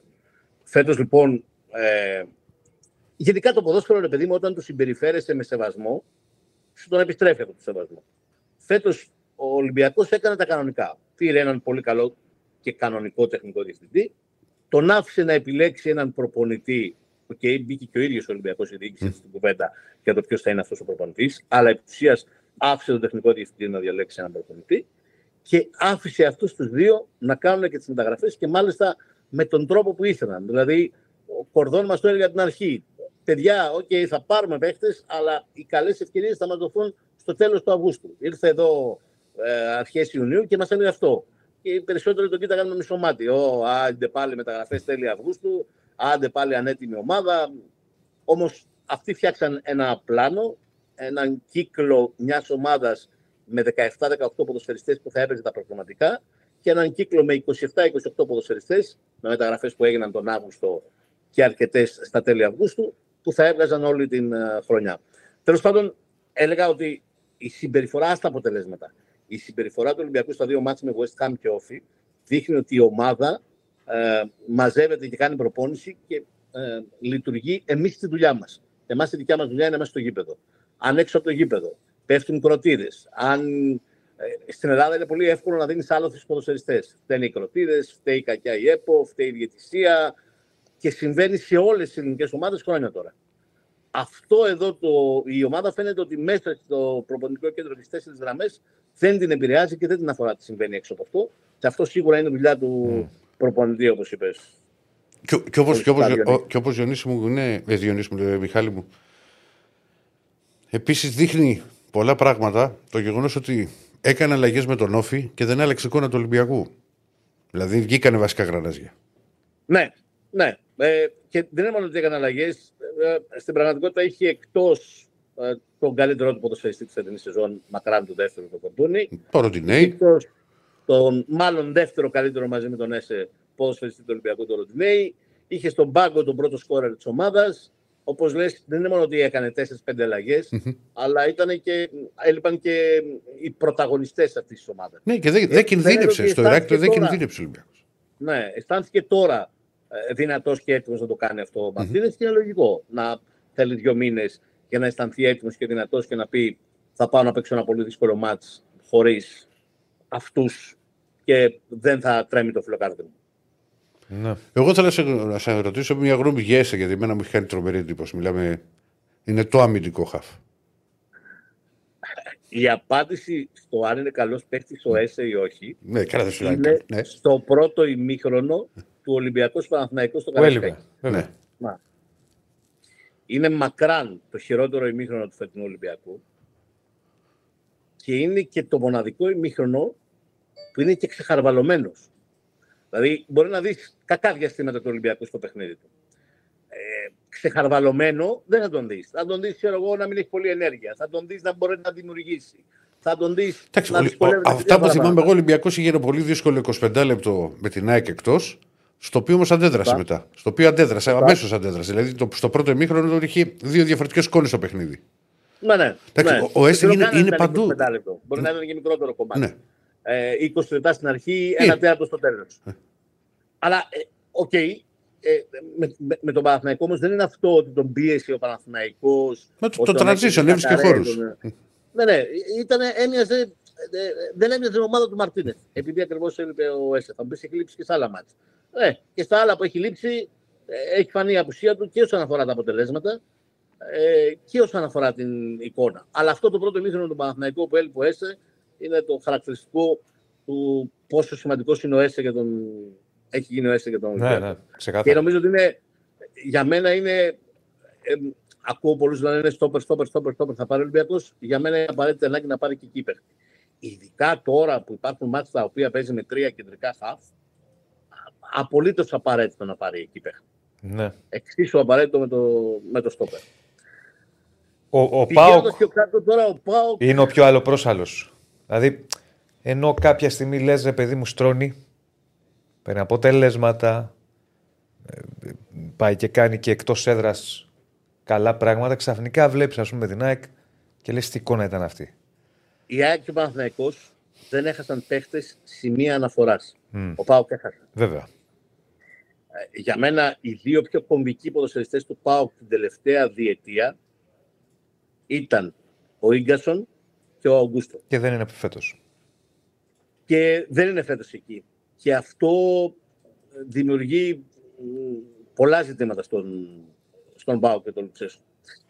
Ε, Επίσης έχει μια μονοτονία στο παιχνίδι του ΠΑΟΚ που όταν λειτουργεί το πλάνο όλα μπορούν να κυλήσουν καλά. Όταν δεν λειτουργεί το πλάνο δεν λειτουργεί τίποτα. Είναι εύκολο να λες θέλω build-up από πίσω. Όχι είναι εύκολο, είναι πολύ δύσκολο να το κάνεις. Ε, Build-up από πίσω, κατοχή μπάλας, ε, εξαιρετικό passing game, μπουρου, μπουρου, μπουρου. Αλλά όταν στα χαλάει κάποιος αυτά, στον ΠΑΟΚ δεν υπάρχει κάτι άλλο. Είναι, μας τα χάλασε κάποιος αυτά, οκ, να περιμένουμε να τελειώσει το μαρτύριο να πάμε σπίτι. Και αυτό είναι πρόβλημα. Ε, ε, μόνο η Manchester City μπορεί να παίζει αυτού του τύπου το ποδόσφαιρο και να λέει δεν θα το αλλάξω για κανέναν αντίπαλο και καμία άλλη ομάδα στον κόσμο. Δεν μπορεί να το λέει ο Πάου. Δεν, δεν, δεν είναι ούτε στο αντίστοιχο επίπεδο το ελληνικό, όχι σε επίπεδο ε, ευρωπαϊκό Manchester City, ώστε να μπορεί να λέει εγώ κάνω build-up από πίσω, εγώ έχω πάντα κατοχή μπάλας, εγώ έχω πάντα εξαιρετικό passing game και με αυτό θα πηγαίνω και θα παίζω τα μάτια. Θα υπάρχουν μάτια που δεν μπορεί να το κάνει και εκεί δεν Και- υπάρχει. ναι, δεν- δεν- Πρέπει να έχει δεν ένα υπάρχει εναλλακτικό. Ένα... τίποτα. Ναι, δεν υπάρχει τίποτα. Ναι. Δεν- ε, ή τουλάχιστον μέχρι τώρα δεν έχει υπάρξει τίποτα. Και αυτό είναι μεγάλο πρόβλημα. Ο Όφη είναι η πιο ευχάριστη έκπληξη στα δικά μου μάτια, πιο ευχάριστη και από τη Λαμία. Μμ. Η Λαμία νομίζω ότι είναι και λίγο συγκυριακό. Δηλαδή στις τέσσερις τελευταίες αγωνιστικές του πρώτου γύρου η Λαμία έχει να παίξει με Παναθηναϊκό, ΑΕΚ, ΠΑΟΚ. Θα χαμηλώσει λίγο στη βαθμολογία. Αλλά ο Όφη έχει ένα ζήτημα, έχει μια αναποτελεσματικότητα σε εμάς που είναι καλύτερος. Δεν κέρδισε τη Λαμία, την Κηφισιά στη Λαμία ενώ ήταν καλύτερος. Δεν κέρδισε παιχνίδια τα οποία είναι αυτά που κάνουν διαφορά. Γιατί για αυτές τις ομάδες δεν είναι 36 αγωνιστικές, είναι 26. Όταν ο στόχος είναι να μπει στα playoff, στις 26 τελειώνει Σωστό. το πανηγύρι. Σωστό. Οι επόμενες 10 είναι άλλες. Ε, οπότε εδώ κάθε απώλεια βαθμού σε ματς κανονικής διάρκειας μετράει πολύ περισσότερο από ό,τι μετράει για αυτούς που πάνε το πρωτά, για πρωτάθλημα ή για αυτούς που πάνε να σωθούν. Αυτοί που πάνε να μπουν στα play-off από τις 26 αγωνιστικές κρίνονται. Νομίζω ότι θα μπει, αλλά οκ. Άρης. Δυσκολεύομαι πολύ να μιλήσω για τον Άρη. Κάθε φορά που συζητάω, ακόμα και σε ένα ραδιόφωνο στη Θεσσαλονίκη που συνεργάζομαι, δυσκολεύομαι πάρα πολύ. Γιατί δυσκολεύομαι, Γιατί άλλαξε πάρα πολύ που δεν έπρεπε να αλλάξει τόσο πολύ. Πάλι άλλαξε 16-17 ποδοσφαιριστές. Για γύρνα λίγο πάλι την κάμερα όπως το έκανες προηγουμένως, γιατί πάλι κάτι έχουμε τη, τη, τη στραβωμάρα. Θα το φτιάξουμε. Α, τώρα κατάλαβα και τι φταίει. Ναι. Ε, Χωρίς να φταίω εγώ. Όταν με καλεί κάποιος από πίσω. στην Α, έδρα. μάλιστα. Θα το φτιάξουμε. Ναι. Ε, Όχι, δεν έχει φτιάξει ακόμα. Για δες το. Να το, τώρα έφτιαξε. Ωραίος. ναι. Λοιπόν, δεν έπρεπε να αλλάξει τόσο πολύ ο Άρης το καλοκαίρι. Δεν είχε κανένα λόγο να αλλάξει τόσο πολύ. Δεν έπρεπε να αλλάξει δηλαδή 17-18 ποδοσφαιριστές. Ε, αυτό του κάνει, του κάνει πάντα κακό. Ναι, το κάνει κάθε Ε, χρόνο σχεδόν ο Άρης αυτό όμως. Σωστά. Δηλαδή, Σωστά. σχεδόν κάθε Αλλά- χρόνο έχουμε την ίδια κουβέντα ότι φέτος λένε στον Άρη ή βγαίνει από το ρεπορτάζ δεν πρέπει πάλι τα ίδια, δεν πρέπει 12-13 παίκτες, δεν πρέπει 15. Αλλά πάντα γίνεται αυτό. Και ξέρεις, Ναι, ναι. αυτό, ε, αν μου επιτρέπεις πολύ γρήγορα, αυτό δηλώνει και μια ομολογία αποτυχίας του προηγούμενου σχεδιασμού.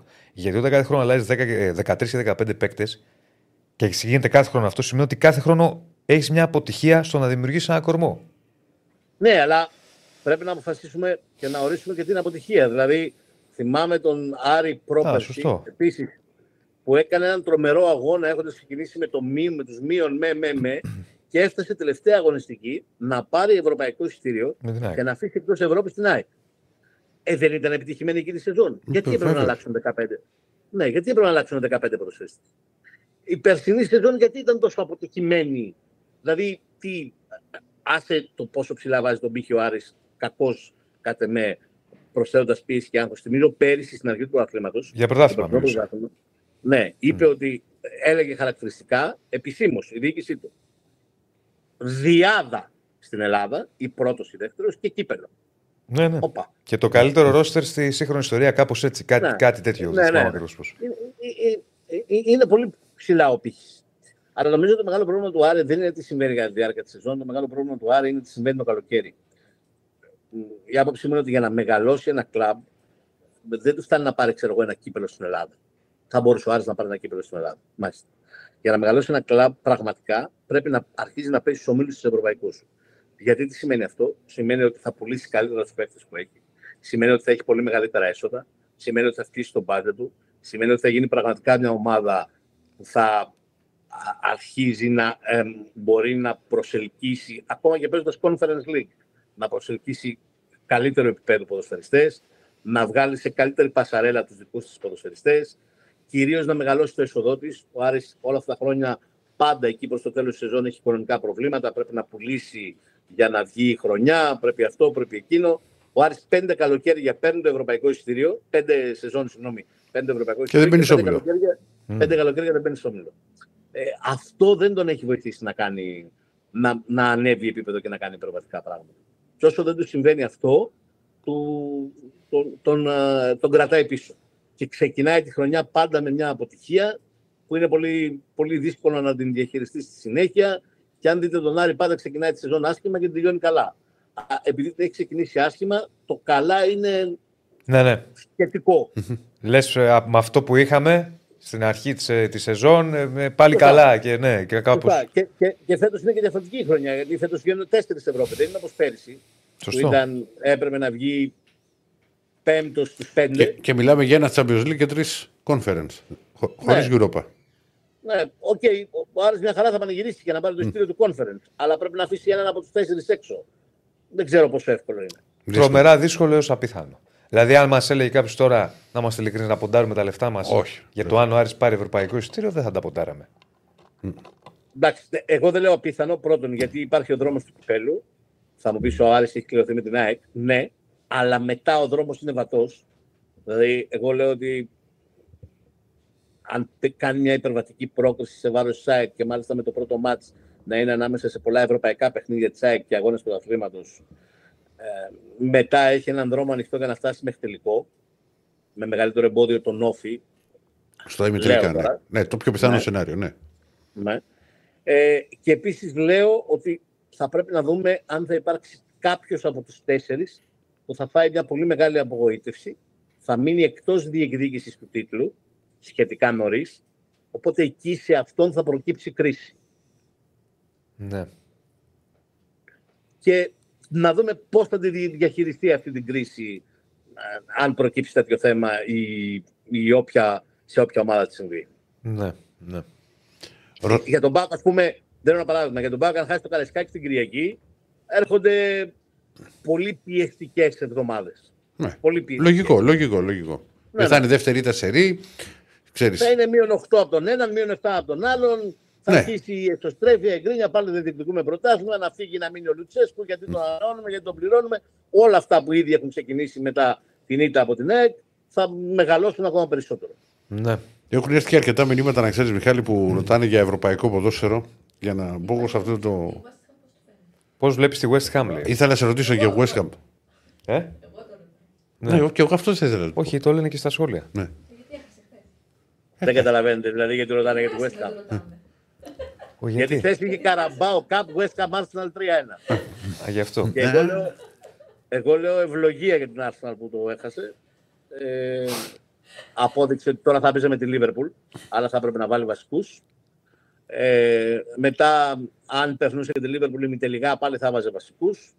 Μετά τελικό, γιατί αν παίζεις, παίζεις για να το πάρεις, πάλι θα βάζε βασικούς. Άρα η Arsenal μέχρι τα αρχές Φεβρουαρίου θα βάζει άλλα τέσσερα πολύ απαιτητικά μάτς το καλαντάρι της και εμείς έχουμε 15-16 ποδοσφαιριστέ. Δεν έχουμε παραπάνω, κύριε. Ναι. Οπότε Champions League, πρωτάθλημα και οτιδήποτε άλλο δεν βγαίνει. Ναι. Εντάξει, εδώ γίνανε κι άλλα. Δηλαδή, δεν ήταν, λέμε για την Arsenal τώρα, γίνανε χθες στην Bayern Μονάχο, ας πούμε, αποκλείστηκε Από τη από Σαρμπρίγκη. ομάδα τρίτης κατηγορίας. Δηλαδή, Ναι, ναι. οκ, τι να κάνουμε. Δηλαδή, το κύπελο στην Αγγλία είναι διαφορετικό. Δεν θα σου έλεγα το ίδιο αν είχε αποκλειστεί στο κύπελο. Ε, το Καραμπάο Cup είναι. Ναι. Δεν, δεν, δεν, δεν, Παλιά δεν- Καραμπάο δεν- Cup, δεν- λέει. Ή, ή όπως δηλαδή- παλιά που λέγαμε ήταν το Μίλκο καλό. Cup και τέτοια που είχε βγει. Ναι, ναι. Εγώ ρε Μιχάλη να σε ρωτήσω κάτι.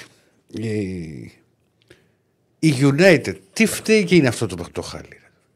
Δεν νομίζω ότι μπορεί να το μαζέψει με αυτόν τον προπονητή. Και δεν- Ε, είναι φανερό, εγώ δεν λέω ότι είναι κακός προπονητής, αλλά είναι φανερό ότι έχει χάσει τα αποδητήρια, έχει χάσει τους παίκτες και ένας προπονητής που έχει χάσει τα αποδητήρια και τους παίκτες είναι, α- είναι απίθανο να το γυρίσεις. Τελείωσε. Είναι Ναι, απίθανο. δεν γυρνάς. Δεν γίνεται. Δεν Δεν γυρνάς. Είναι λίγο η United κάθε χρόνο τα τελευταία χρόνια. Μου θυμίζει λίγο τη, τη συζήτηση που γίνεται, το συζητάμε πολλές φορές και εμείς στο ραδιόφωνο το βράδυ με τη Ferrari. Ότι φέτος Ferrari, Ναι. αυτό φέτος. Ναι, ναι. Ναι, Κάτι με τη United κάπως έτσι. Δηλαδή, σαν να ακούω τους διώγους, ας πούμε, και τους ε, τους απανταχού διώγους και εμπίλιου. Α πούμε ότι φέτος, ρε παιδί μου, θα το φτιάξουμε. και κάτι. Και ψάχνουμε μετά τι φταίει, τι κάνει, τι γίνεται. Είναι, είναι, Ε, είναι δεν πολύ άσχημα τα αποτελέσματα. Δεν είναι το Ας να να χάσει πω, ένα εμέ- τέρμπι. Είδα, Ναι, ναι. είδα το μάτς με τη City. Ε, απελπισία. Ναι. Μα για μένα ο ε, Τενχάχ έχει αποτύχει πρώτα ως μάνατζερ και μετά ως προπονητής. Και θα σου πω γιατί. Γκρινιάζει ας πούμε, για το Σάντσο ότι αυτός δεν είναι παίκτης για τέτοια λεφτά και δεν έχει συμπεριφορά και δεν έχει αυτό και δεν έχει εκείνο.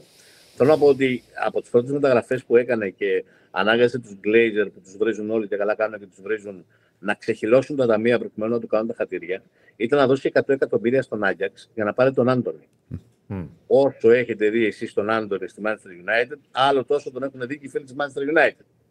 Άρα ε, ε, πρέπει κάπου, ο- όσον αφορά τις χρήσει σου, να είσαι και λίγο, να είσαι και λίγο επιφυλακτικός. Έχουμε φτάσει στο σημείο σήμερα η Manchester United να έχει ποιοτικότερους παίκτες, αυτούς που βρήκε ο Τενχάχ εκεί και όχι αυτούς που έφερε. Και δεν έχει φέρει ούτε έναν, ούτε δύο, ούτε τρεις, ούτε τέσσερις. Ναι, το δεν είναι ε, χαλάρα λεφτά οι Glazer για μεταγραφές. Ναι, 400 εκατομμύρια έχουν χαλάσει με τον Τενχάχ. Πω, πω. Που δεν έχουμε χαλάσει λεφτά δεν είναι. Πώς δεν έχουμε χαλάσει λεφτά. Δηλαδή, ποιοι σε αυτό το διάστημα έχουν χαλάσει περισσότερο; Ε, ε, εγώ λέω ότι ο Χόιλουν μπορεί να εξελιχθεί και να γίνει ένας πάρα πολύ καλός παίκτης. Αλλά η Manchester United αυτή τη στιγμή, από τη στιγμή που έδωσε 80 εκατομμύρια για να πάρει center for, ήταν δυνατόν να επενδύσει πάνω σε ένα νεαρό που ελπίζει ότι θα βγει. Και εγώ λέω ακόμα κι αν βγει. Είχε την ανάγκη να πάρει κάποιον που θα κάνει τη δουλειά τώρα. Ε, Εγώ λέω ότι ήταν τόσο μεγάλη η ανάγκη της Manchester United σε αυτή τη θέση και όχι σε άλλες να δώσει 60 εκατομμύρια για να πάρει τον φυλακά. Τον Ονάνα. Όχι. Εγώ λέω ότι είχαμε δει από το Mount τόσα πολλά πράγματα στην Chelsea που ήταν ποδοσφαιριστής 65 εκατομμυρίων ευρώ ή τέλος πάντων έναν παίχτη που κάνει την ίδια δουλειά που κάνει ο Μπρούνο Φερνάνδε και ο Έριξεν πάνω κάτω. Εκεί είχε ανάγκη να ενισχυθεί η Manchester United και να δώσει τα 65 εκατομμύρια ευρώ. Και όλα αυτά είναι χωρίς δεύτερη κουβέντα επιλογές του προπονητή. Για να μην πάω και στους υπόλοιπους, όπως είπα πέρυσι, τον Άντωνη, τον Μαλά, με εξαίρεση τον Κασεμίρο, που όλοι μπορούμε να καταλάβουμε γιατί τον πήρε, και έστω και αν τον πλήρωσε πανάκριβο για παίχτη της ηλικίας του, λες: Οκ, ήθελε να πάρει μια πολύ μεγάλη προσωπικότητα, καλά έκανε και τα έδωσε. Όλες οι υπόλοιπες μεταγραφές της Manchester United του Ten Hag είναι τουλάχιστον αμφιλεγόμενες. Και δεν λέω με βάση τι μας έχουν δείξει μέχρι τώρα μόνο. Λέω και με βάση τη χρησιμότητά τους. Ξαναλέω, ε, η Manchester United δεν έπρεπε να δώσει 65 εκατομμύρια να πάρει ένα παίχτη στη θέση του Μπρούνο Φερνάντες και του Έρικσεν. Καλώς να βγει ο Μάουντ. Που εγώ λέω δεν είναι αυτού του επίπεδου. Δεν είναι το επίπεδο να σου κάνει τη διαφορά για να πάρεις το πρωτάθλημα στην Αγγλία. Αλλά τέλος πάντων, καλώς να βγει. Ε, εκεί ήταν η θέση στην οποία πονούσε Όχι, περισσότερο. αλλά ξέρεις, είναι χρόνια πια αυτή η κολόνια. Στη... Ναι, ναι. ναι, ναι Και με άλλους, όχι με τον Τεχάκ. Ναι, δηλαδή Είναι πολλά τα χρόνια για Δεν τη ξέρω Τι United. γίνεται εκεί. Έχεις δίκιο σε αυτά που λες. Στο θέμα διαχείρισης και επιλογής και τα λοιπά και στο πώς τα χρήματα ας πούμε, δόθηκαν.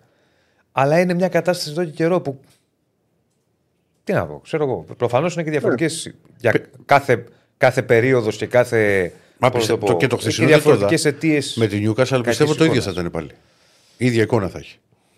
Ε, όχι, χθες ήταν χειρότερη.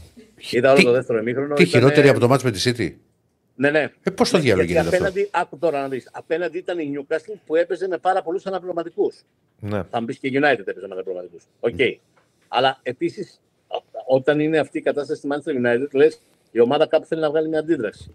Όταν μπαίνουν αυτοί που δεν έχουν πάρα πολύ χρόνο συμμετοχής, μην φανταστεί κανείς ότι μπήκαν τίποτα δεύτεροι. Ο Μάουντ έπαιξε, ο Γκαρνάτσο έπαιξε. Ε, δεν είναι ότι. Θέλω να σου πω, ας πούμε, η Newcastle έπαιζε χωρίς κεντρικό αμυντικό. Ναι. Έβαλε δύο ακραίους μπακ να κάνουν το στόπερ χθες ως βασική. Ναι. Κραφτ και ο Ντάμετ. Ε, αλλά δεν δέχτηκαν πίεση. Φίλε, επειδή έχει και ραδιόφωνο. Ναι, ναι. Επειδή έχει και ραδιόφωνο Α, και, τώρα είδα την ώρα. και έχουν έρθει και για και θα μας Μπέλιχαμ. βρει ο Βάιος. Μια κουβέντα για Μπέλιχαμ. Μοσχάτο μια ευθεία. Ε, Κοίτα να δεις. Δεν, δεν μπορεί να κάνει, να συνεχίσει να κάνει αυτά που κάνει όσον αφορά τα νούμερα. δηλαδή δεν θα βάλει, φαντάζομαι, 38 γκολ στο πρωτάθλημα. Ε, γιατί έχει βάλει 10 σε 10 αγωνιστικές, γι' αυτό λέω δεν θα βάλει 38 Ναι. γκολ. Όμως υπάρχει εξήγηση για το πόσο όριμο είναι αυτό το παιδί και πόσο μπορεί και τη σηκώνει αυτή της φανέλα με τόσο μεγάλη άνεση. Αυτό το παιδί στα 16,5 ήταν βασικός και καλύτερος παίκτης μιας ομάδας που έπαιζε στην Championship. Στα 16,5. Δεν ήταν ταλεντάκι που τον βάζαν 20 λεπτά. Ήταν ο βασικός και ο καλύτερος παίκτης της Birmingham. Άρα αυτό το παιδί έχει 4-5 χρόνια γεμάτα ποδόσφαιρο και ας είναι ε, 20. Ε, μ, και φυσικά έχει τρομερή ποιότητα. Και φυσικά έχει έναν προπονητή. Σας θυμίζω ότι ο Μπέρνχαμ ήταν 6 και έγινε 10. Και σας θυμίζω ότι στην Dortmund αποκτήθηκε ως 6 και την πρώτη χρονιά με τον Φαύρο έπαιξε 6. Και πέρυσι έγινε 8 και φέτος έγινε 10. ναι. Και ο Ανσελότη είναι μανούλα. Δηλαδή είναι αυτός που έκανε τον Πύρλο από 16. Σωστό. Ε, Σωστό. τώρα είναι αυτός που κάνει τον Μπέλγαμ από 6-10.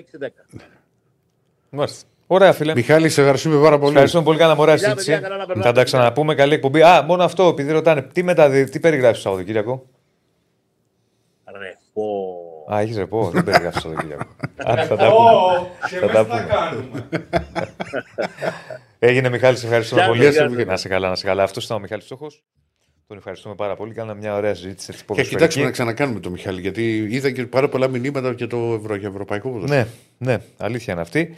Λοιπόν, θα προχωρήσουμε τον Αρέσει, ευχαριστούμε. είδες που αλλάζουν πολλέ οι εποχές. Αρέσει πολύ περισσότερο, ξέρεις και στον κόσμο πια το ευρωπαϊκό. Ασχολείται Και περισσότερο. Πάντα μου άρεσε. Απλά τώρα το βλέπεις εύκολα. Μα Ναι, δεν το εντάξει, βλέπεις. Τώρα σε μένα, μην πάμε στα δικά μου. Ναι, στα δεν δικά το σου βλέπεις. πάμε. Και στα δικά μου, τι νομίζεις. Μέχρι να έρθει το συνδρομητικό, τι; Μια Παρασκευή θυμάμαι που βλέπαμε στην ΕΡΤ 2 Premier, στιγμιότυπα ένα μισάωρο. Ό,τι μάτς έδειχνε και Champions League. Εμείς Α, βλέπαμε ούτε λίγο τσάμπα. αλφα θυμάμαι κάποιες φορές έδειχνε ή ο Sky Ιταλικό. Όταν έχει πάει ο Γιωργάτος. Μετά ήρθε το συνδρομητικό και μπήκε η τηλεόραση. Καλά, θα ερχόταν τόσο, θα, θα έμπαινε. Όταν Καλά, θα λάβαμε έμπαινε. τα δικαιώματα και τα Σε λοιπά. εμάς ήταν ακόμα χειρότερα. Εμείς δεν ξέραμε αν θα δείξει παιχνίδι. Ναι, ναι, ναι. Περιμέναμε Εντάξει, μήπως εσύ είσαι δείξει τώρα- Τετάρτη, Πέμπτη και αυτά. Ναι. Εσύ είσαι τώρα και εσύ με το, με το σπαρματσέτο και το αυτό. Δηλαδή. Τι μας- Δες έχουμε; Τους διαιτητές και Α, έχουμε διαιτές. Ναι. Ναι, βέβαια. Λοιπόν, έχουμε Μπήκε διαιτητές. στο, στο Ολυμπιακός Σπάουκ κύριος Ντάνιελ Σλάγκερ. Β κατηγορίας Γερμανός διαιτητής. Έψαξα να βρω λίγο τι έχει κάνει, αλλά δεν, ήταν ωραία συζήτηση με τον Μιχάλη και δεν το, το συνέχισα. Σλάγκερ λοιπόν, στο Ολυμπιακός. Μαουνούχο στο Λαμία Παναθυναϊκό και Τσαγκαράκης είναι στο Κυφσιάεκ. Οι διαιτέ. Επίσης η αναμέτρηση. Τι είναι αυτό, τωρινό είναι αυτό που μου στείλε στο Πανθεσσαλικό; Ναι, ναι, ναι. Α, ναι. Για την 7η αγωνιστική που είχε αναβληθεί λόγω της κακοκαιρίας Βόλος Πασεραϊκός θα γίνει Τετάρτη 29 Νοεμβρίου. Στην αρχή, έτσι όπως το πήγα να το διαβάσω, νόμιζα ότι είχαμε νέα κακοκαιρία. Τι λέω, τι έγινε; Από πότε είναι αυτή η εφημερίδα; Λοιπόν, οπότε ε, ορίστηκε να διεξαχθεί Τετάρτη 29 Νοεμβρίου για τις 5. Λοιπόν. Πάμε, έχουμε Ηρακλή Παναθηναϊκό. Βεβαίως. Ε, ε, να, θες να βγάλουμε το, τον Άρη να μην περιμένει και να τελειώ. Να κάνω εγώ. Ε, γιατί εμείς εδώ θα είμαστε. Βγήκε μέσα εσύ. Ποιος βγήκε; Ο Νίκος, πες. Ωραία, τι πάμε, Ολυμπιακό ή Παναθηναϊκό; Ολυμπιακό, πάμε Ολυμπιακό. Έλα, έλα, πάμε Ολυμπιακό και θα πω μετά για Παναθηναϊκό εγώ. Λοιπόν, εντάξει, έχει μπει τελική ευθεία. Ναι. Ο- Οπα. Πάμε, συνέχισε εσύ. Τι, τι έγινε; Τίποτα, ακούμε το. Την το εκπομπή στα καθυστέρηση, αυτιά την, μας. ε, Πάμε, πάμε, πάμε, Ηρακλή, πάμε. πάμε. Όχι. Είμαστε έτοιμοι; Έτοιμοι είμαστε. Εντάξει, λοιπόν, τε- τελική ευθεία. Α, επιστροφή σίγουρα, για πάμε και με τις αγωνιστικά, επιστροφή σίγουρα Φορτούνη α, και Ροντινέη. Ο, ο Ρέτσος και ο. συγγνώμη. Ο Ρέτσος και ο Καμαρά που έχουν συμπληρώσει κάρτες θα τακτήσουν σε διαφορετικά παιχνίδια και όχι φυσικά στο μάτς με τον Μπάουκ. Ο Καμαρά θα μείνει εκτός από το παιχνίδι με τον Αστέρα Τρίπολης και ο Ρέτσος στο εντός έδρας μάτς με τον ε, Πανετολικό. Ε, στα αγωνιστικά θα τα πούμε περισσότερο αύριο όσον αφορά, ξέρεις, το, τους παίχτες τους οποίους και το θα χρησιμοποιήσει. Αλλά βλέπω επιστροφή Φορτούνη, βλέπω επιστροφή Ροντινέη. Είναι δεδομένο ότι και ξεπεράσαν τι τις ενοχλήσεις που είχαν, αλλά και ξεκουράστηκαν κιόλας. Ναι, που, δεν- ναι. που δεν- που δεν ταξίδεψαν καν στο, ε, στο ηρακλειο Λοιπόν, από εκεί πέρα αύριο είναι. η, η, πρώτα απ' όλα είναι μάτς επίσης σημαντικό γιατί θέλει να δώσει συνέχεια στη μεγάλη νίκη επί της West Ham, στο, νίκη- στο, στο μεγάλο διπλό επί του Όφη, να πάρει κι άλλη νίκη ε, κόντρα στον Πάο και να πάει μετά στην Αγγλία να διεκδικήσει ό,τι περισσότερο μπορεί ε, κόντρα στους ε, Άγγλους την, ε, την Πέμπτη. Ε, αύριο είναι η εκδίκαση της έφεσης του Ολυμπιακού, δηλαδή στις 3.30 το μεσημέρι. Α, τώρα η απόφαση αν θα βγει την ίδια μέρα ή θα βγει το Σάββατο θα το δούμε. Έχουμε δύο αποφάσεις. Δύσκολη δηλαδή. ίδια μέρα γιατί είναι τρεις και μισή. Εντάξει, ποτέ δεν ξέρεις. Πιστεύω τώρα, τι να σου πω, πιστεύω Σάββατο. Εντάξει, πάντως έχουμε δει και αποφάσεις και σαν να έχουν, που έχουν βγει Σάββατο. Εντάξει, με κορυφαία ήταν το, το ΠΑΟΚ-ΑΕΚ. Αν θυμάστε το, που είχε γίνει το. Ε, μην φτάσουμε πάλι σε τέτοια. είχε γίνουν γίνει και, ξημερώματα από και πάση, βράδυ ναι. είχε βγει νομίζω. Α, πολύ αργά. Ναι, πολύ ε, αργά είχε, Ξημερώματα δεν είχε βγει. Ε, είχε αργά βγει- τη νύχτα. είχε, βγει, είχε βγει αργά τη νύχτα. Ναι. Λοιπόν, θυμίζω ότι ο, συγγνώμη, ότι ο Ολυμπιακός, εάν δεν αλλάξει, κάτι σημαίνει γιατί θε- ο Ολυμπιακός θέλει α, να τιμωρηθεί για την κροτίδα, να ξαναγίνει το μάτι και να, του επιστρέ- να- να συνεχιστεί το παιχνίδι για να είμαι σωστός και να του επιστραφεί το μείον ένα. Έχει εξηγήσει το, α, το σκεπτικό του και στην έφεση και θεωρούν ότι υπάρχουν πάρα πολλές πιθανότητες δικαιώσεις από τους τρεις εφέτε που θα εκδικάσουν α, την, ε, την υπόθεση αύριο α, το, το μεσημέρι. Ε, έχουν βγει τα εισιτήρια κανονικά για το παιχνίδι, γιατί είχε έρθει και ένα μήνυμα α, πριν. Ο Ολυμπιακός δεν τα έχει βγάλει τα εισιτήρια από μόνος του. Δηλαδή είναι αυτό ότι υπάρχει σύμφωνα με το άρθρο 24 ότι πρέπει να τελεσυδικήσει όσον αφορά α, τέτοιου είδους τιμωρία. Ε, σε περίπτωση που δεν μειωθεί α, η ποινή του Ολυμπιακού και παραμείνει δηλαδή κερδίσει ο Παναθηναϊκός στο μάτς α, και δεν θα συνεχιστεί το, το τελευταίο 40 λεπτό, ουσιαστικά το δεύτερο ημίχρονο, ο Ολυμπιακός εκτίσει την ποινή του με Πανετολικό και ΑΕΚ. Άρα, ό,τι και να γίνει, με, με τον Μπάουκ θα έχει κόσμο. Κατά, κατά πάσα πιθανότητα. Εγώ έτσι πιστεύω. Όχι, δεν είναι τι πιστεύουμε, είναι τι λέει ο κανονισμός. Ο κανονισμός λέει. Ναι, γιατί το λέγαμε γιατί ξέ, ότι πλέον θα έχει κόσμο. Α, να το καταλάβει ο κόσμος. Άμεσα εκτελεστέα είναι η απόφαση για την τιμωρία και την αφαίρεση. Το μηδενισμό και την αφαίρεση. Αν δεν αλλάξει Ναι, κάτι. μετά θα πάει, ξέρεις, είναι, θα πάει στις πέντε μέρες. Θα, θα γίνει με τον Μπάουκ, με κόσμο. Για τα εισιτήρια θέλει. πε- Άρα με Πάοκ, ό,τι και να γίνει με τον Πάοκ θα έχει κόσμο. Άρα, αν ποιος δεν τιμωρηθεί είναι. ο Ολυμπιακός, δεν θα έχει κόσμο με την ΑΕΚ. Αν δεν τιμωρηθεί, θα το δούμε. Έτσι Μάλλον, πάμε. μάλλον όχι. Όχι αν τιμωρηθεί, όχι. Γιατί μπορεί. Αν παραμείνει η ποινή. Εντάξει, μπορεί να αλλάξει. Βέβαια να, το, να περιμένουμε και την τελική απόφαση, αλλά εγώ στο λέω. Άλλο λέω, άλλο λέω. Ο Ολυμπιακός ζητάει να τιμωρηθεί, αλλά να γίνει το μάτι του Παναθηναϊκό. Άρα είναι δύσκολο να αλλάξει το κεκλεισμένο. Ναι, γιατί επειδή ο Ολυμπιακός ούτω ή άλλω δεν λέει ότι δεν έχει πέσει κροτίδα και λέει να Καλά, δικαστεί δεν όσον μπορεί να αφορά, το πει αυτό. όσον αφορά Δεν για το διαφωνείς. θέμα της κροτίδας. Ναι, άρα λοιπόν, α, η- αυτό λέω. Μπο- μπορεί να αλλάξει αυτό που θέλει ο Ολυμπιακός ή να μην αλλαξει Δηλαδή, μπορεί να ξαναγίνει το μάτι του Παναθηναϊκού ή να παραμείνει η Ναι. απόφαση. Το, αλλά η, α- η απόφαση για κεκλεισμένο δεν θα αλλάξει. Όχι, δεν θα αλλάξει. Μπορεί να αλλάξει. Α, και αυτό να αλλάξει; Μπορεί, Και μπορεί πώς να- θα τιμωρηθεί; Μπορεί να κρίνουν οι εφέτες, ρε παιδί μου. Σου λέω. ε, Α, μπορεί να αλλάξει αυτό; ναι, δεν είναι δεδομένο. Ναι.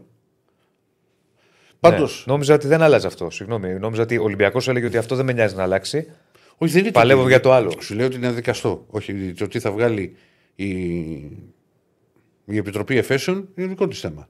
Ξέρεις, αυτή θα κρίνει τα γεγονότα. Καλά, προφανώς Ηρακλή. Τι θα Ναι, σου αυτό- λέει. γιατί Εγώ αυτό θα σου αποφασίσω. λέω. Άλλο σου Ναι. λέω εγώ. Εγώ νόμιζα, κατάλαβα εγώ λάθος, ότι ο Ολυμπιακός σου λέει Ναι. να αλλάξει ποινή ε, α, α, μηδενισμού και αφαίρεσης βαθμού. Και αλλά να το δικαστεί- άλλο και μένει. δι- Να, δικα- τιμωρηθώ. και Ο Ολυμπιακός δεν λέει αυτό. Λέει, όχι, δεν λέει να τιμωρηθώ. Λέει να δικαστώ για την κροτίδα. Ναι, ναι. Ναι, ναι, εντάξει, κατάλαβα. κατάλαβα. Οκ, θα το δούμε. Άρα, όπως και αν έχει.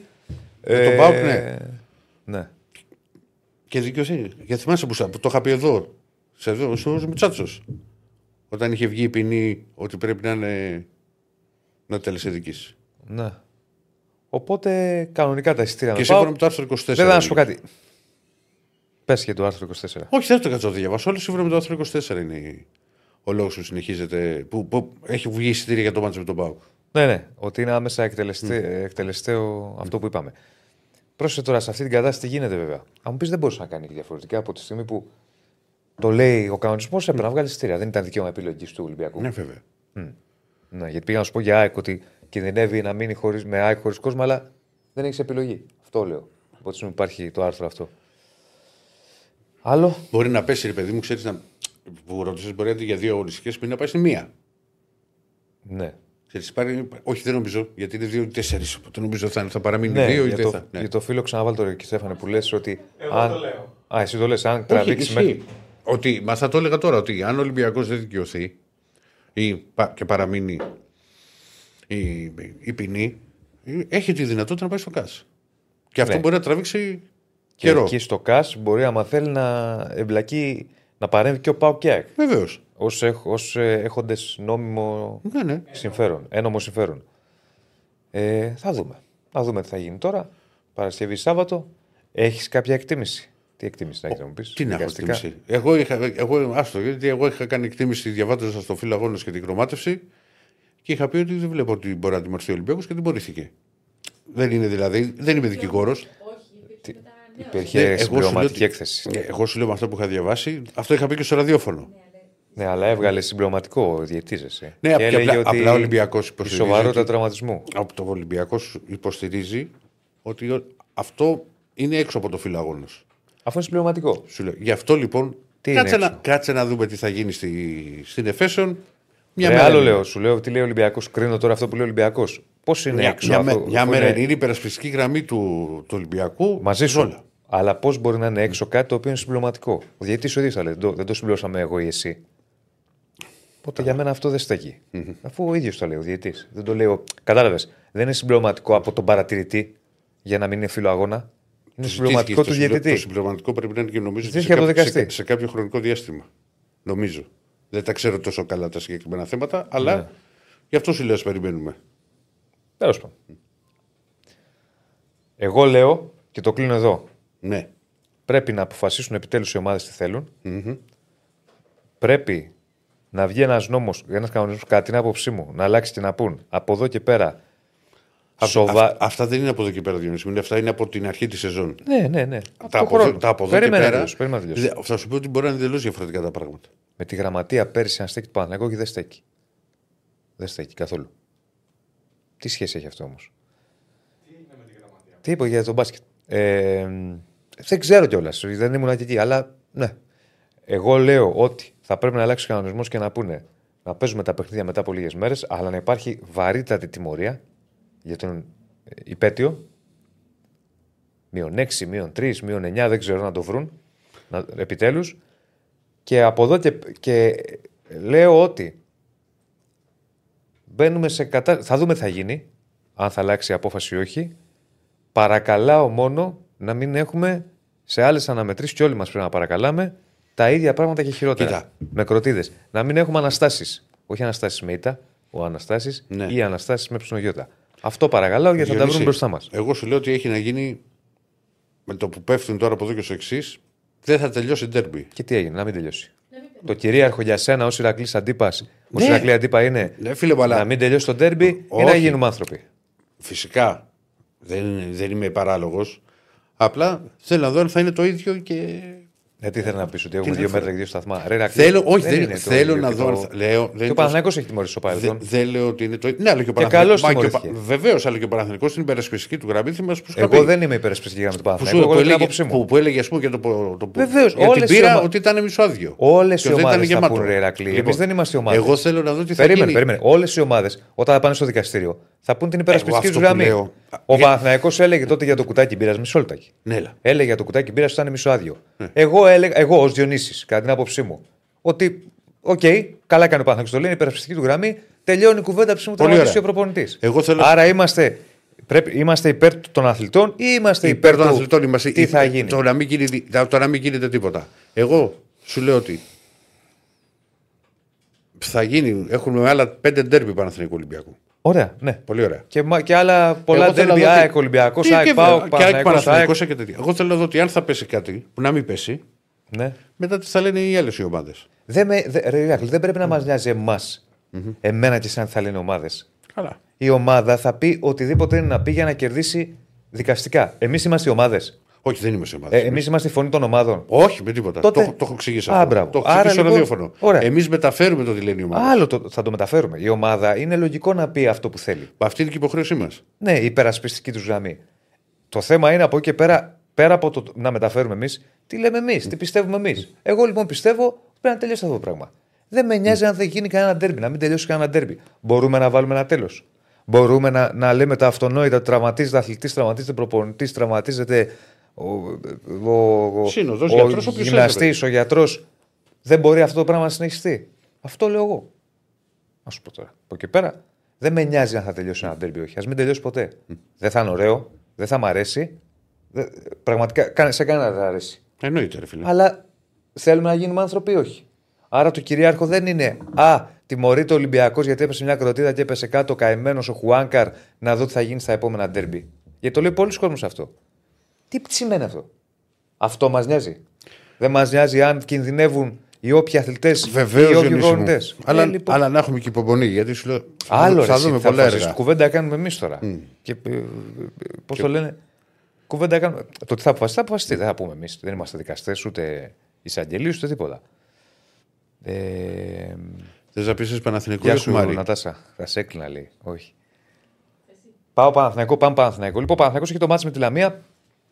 Δύσκολο μάτς, θα λέγαμε και τις προάλλες. Ε, παιχνίδι το οποίο απέναντι σε μια καλή ομάδα μέχρι στιγμής χτυπάει τα, τα μάτς στη Λαμία και μέσα στην έδρα της θα το χτυπήσει και με τον Παναθηναϊκό.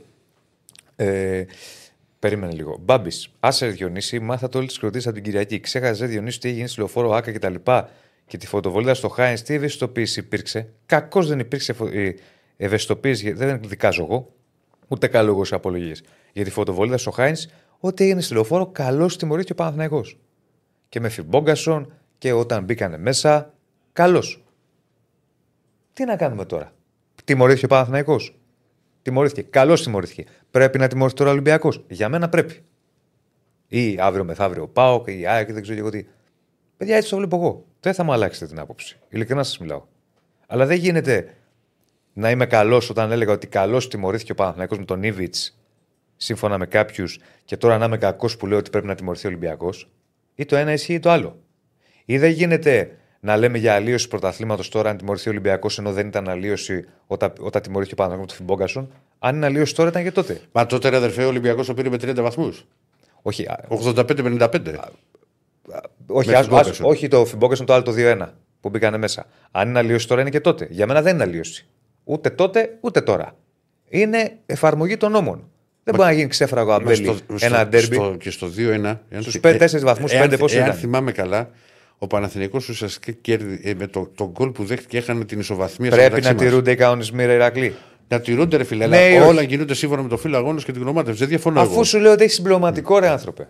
Ε, θα δούμε την, στην έφεση, ρε φίλε. Βεβαίως. Ε, δεν, θα δεν δούμε. κρίνω εγώ και εσύ. Ε, τι Κουβεντιάζουμε λέμε, με βάση αυτό σου μια, λέω. μια κοινή λογική να βρούμε Μα μια κοινή προσπαθούμε λογική να επιτέλους. βγάλουμε εμείς απόφαση που δεν πρόκειται να Δεν, το βγα, κάνουμε. δεν βγάζω απόφαση. Εγώ κάνεις λάθος τώρα. Πάω να βγάλω εγώ απόφαση; Όχι, εγώ σου λέω ότι. Δηλαδή να μου Εγώ πεις εμένα- λέω σου λέω, δεν ό,τι ξέρω να σου πω. έλεγα. Γιατί βλέπω τα μηνύματα. Ό,τι έλεγα τότε και με τον Ήβιτ, θα λέω και τώρα. Ακριβώς τα ίδια.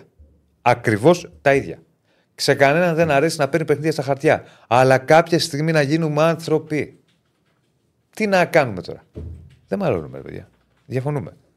Λοιπόν, Όχι, δεν μαλώνουμε. Πάμε. Παναθηναϊκός. Ναι. Η Πάρ' το Αμψάρα. και... Εντάξει.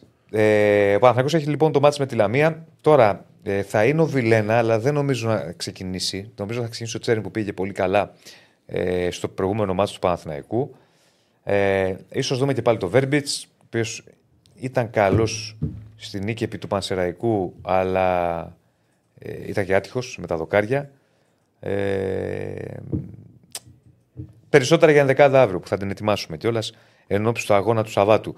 Ε, εκεί κινούνται άπαντες στον Παναθηναϊκό. Φυσικά περιμένουν και το τι θα γίνει στη ε, έφεση, όπου θα έχει και αυτός παρέμβαση. Ε, και να δούμε λίγο τι έχουμε ετοιμάσει, γιατί έχουμε βάλει, έχω φτιάξει ένα θεματάκι μικρό πάνω σε αυτό που λέγαμε για την επιθετική συγκομιδή του Παναθηναϊκού. Για ρίχνω να το δούμε.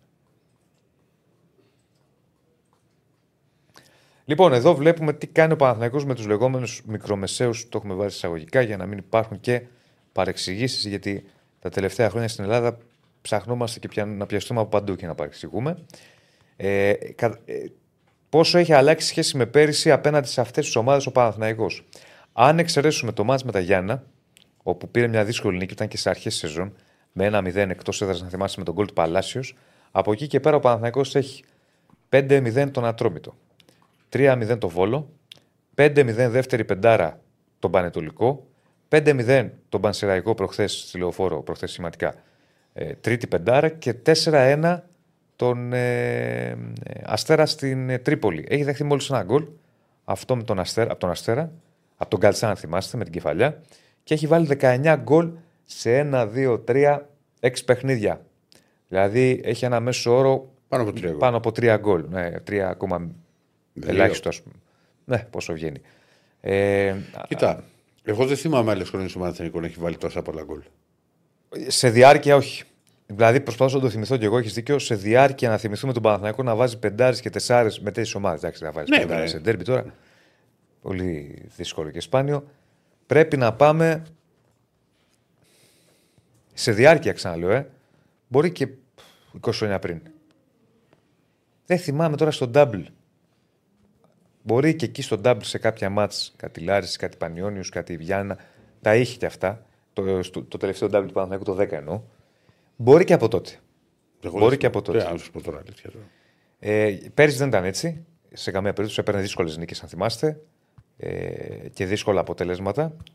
Κυρίως, εντάξει, υπήρχαν και κάποια μάτια πιο εύκολα, αλλά τα περισσότερα ε, ήταν ε, πιο δύσκολες ε, νίκες. Ε, οπότε αυτό κάτι δείχνει, δείχνει ότι έχει αλλάξει. Δεν θα έλεγα η φιλοσοφία του. Η φιλοσοφία και το στυλ του Γιωβάνου παραμένει ίδιο. Δηλαδή, αν μια ομάδα θα έχει την κατοχή, τον έλεγχο κτλ. Έχει βάλει περισσότερη μεσοεπιθετική ποιότητα. Έχει περισσότερο βάθος που μου λέγαμε και προηγουμένως ε, για το. Πώς το λένε, για το, με το Μιχάλη τον Τζόχο, για τον Παναθηναϊκό. Και αυτό του βγαίνει στο να βάζει περισσότερα γκολ, να είναι πιο άνετος, να βγάζει ποιότητα από τη μέση και μπροστά. Και είναι ένα στοιχείο που σε αυτές τις αγωνιστικές το έχουμε παρατηρήσει, γι' αυτό και το βάλαμε ε, στο, σήμερα σε, σε καρτούλα. Λοιπόν, αυτά και για τον Παναθηναϊκό. Περισσότερα θα πούμε και αύριο και για αγωνιστικά ε, και για το πώς θα παραταχθεί η ομάδα στο παιχνίδι με την Λαμία. Πάμε να κλείσουμε με Άρη. Τι γίνεται με Klein Heisler, ρωτάνε. Τι εννοείς, Δεν ξέρω γιατί δεν έχουμε νέα του. Ήταν τραυματία, έχει επιστρέψει, δεν είναι τώρα στις πρώτες επιλογές. Θα το δούμε κάποιος και αυτό να παίζει. Δεν νομίζω ότι το θέμα του Παναθηναϊκού τον εκλεγχέ, δηλαδή ότι πάσχει εκεί. Κατά την άποψή μου. Ε, γιατί ε, επειδή στέλνετε, εξετάστηκε από ιδιότητα γιατρών συμφερόντων του Παναθηναϊκού, με γνωμάτω δεν υπήρχε, όπως δήλωσε και ο γιατρός, στο υγεία που πήγε ο Παναθηναϊκός, που είναι γιατροί άνθρωποι. Που είναι γιατροί άνθρωποι, δεν είναι. Μην τα βλέπετε όλα, παιδιά. Είναι γιατροί, έχουν δώσει ένα όρκο οι άνθρωποι. Ήταν και γιατροί του Ολυμπιακού μπροστά. Δεν το συνεχίζω άλλο. Φούντωσα και χθε, μην φούντωσε και σήμερα. Πάμε Αριανάρα. Πάμε, ναι. Άρη για σένα τον τρελό γιατρό. Καλώς τον. Με συνθήματα σε υποδέχεται. Στέφανος, δεν ξέρω αν τα άκουσες. Γελάμε τον κύριο που έχετε εκεί πέρα. Γιατί; Γιατί Τον τε- έχει πάρει για- χαμπάρι από για- μακριά. Τον έχεις πάρει Γιατί χαμπάρι. δεν υπάρχει τέτοια Ε, από κόντρα εδώ σου, ανάμεσα από σας. από Θεσσαλονίκη μίλησε, εντάξει. Τι γίνεται; Καλά, δόξα τω Θεώ, μια χαρά. λέμε. Προετοιμαζόμαστε για να δώσουμε συνέχεια στο σερί νικών εδώ πέρα στον, ε, στον Άρη. Με τον Ατρόμητο αυτή τη φορά. Αν και είναι από τα λεγόμενα τώρα, εμένα όταν μια ομάδα αλλάζει προπονητή δεν μ' αρέσει.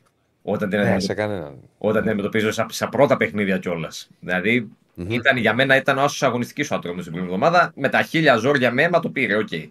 Ε, δεν είναι για μένα πολύ πονηρό παιχνίδι, πιο πονηρό και από αυτό που έδωσε ο Άρης με τον Παζιάννα την προηγούμενη εβδομάδα. Και δεν μας έχει συνηθίσει ο Άρης πολύ σε σερινικών. Μακάρι να το διευρύνει τώρα βέβαια την Κυριακή. Γιατί θέλει μέχρι τη διακοπή λίγο να μαζέψει κάποια πονταλάκι παραπάνω και να πιάσει και την τέταρτη θέση κιόλας αν είναι εφικτό. νοσοκομείο βέβαια η ομάδα, όπως τα λέγαμε και προχθές, με 8 τραυματίες αυτή τη στιγμή. Το νεότερο που έχουμε να πούμε σε αυτό το κομμάτι είναι ότι ο Μάνου Γκαρθία υποβλήθηκε χθες σε νέα επέμβαση. Αυτή τη φορά για να καθαριστεί το γόνατό του, να αφαιρεθεί αυτό το υγρό που μαζεύτηκε. Αυτό περιέγραψε. Αυτό που λέγαμε με το Ζέκα, το ίδιο πράγμα. Ε, Ακριβώς το ίδιο πράγμα. Και πλέον αναμένεται σε ένα 1,5 μήνα να, να μπει ξανά στι προπονήσεις μετά από πάρα πολλούς μήνες. Σε τρεις εβδομάδες θα το δοκιμάσουν λίγο τρέξιμο, λίγο μπάλα. Αυτό είναι το πρόγραμμα το οποίο έχουν στο μυαλό τους οι άνθρωποι του Άρη. Και μέχρι τα μέσα του Δεκέμβρη θέλουν ο παίχτης να έχει μπει σε ρυθμούς προπονήσεων και το 24, εκεί πέρα το Γενάρη, να είναι μια εσωτερική μεταγραφή πάρα πολύ ωραία. Εντάξει, έστω αργά, αλλά κάλλιο αργά παρά ποτέ, όπως και να το κάνουμε. Και να τον έχει ο Μάτζιο τότε στην ε, διάθεσή του, γιατί η θέση του Μάνου Γκαρθία, ε, τον Μάτζιο τον βασανίζει φέτος περισσότερο οποιαδήποτε άλλη. Ε, και εδώ κύριε Στέφανε, χωρίς να σε πιέζω κιόλας γιατί αγχώνεσαι και εύκολα, αν θέλεις την κάρτα, ρε παιδί μου, που έχεις.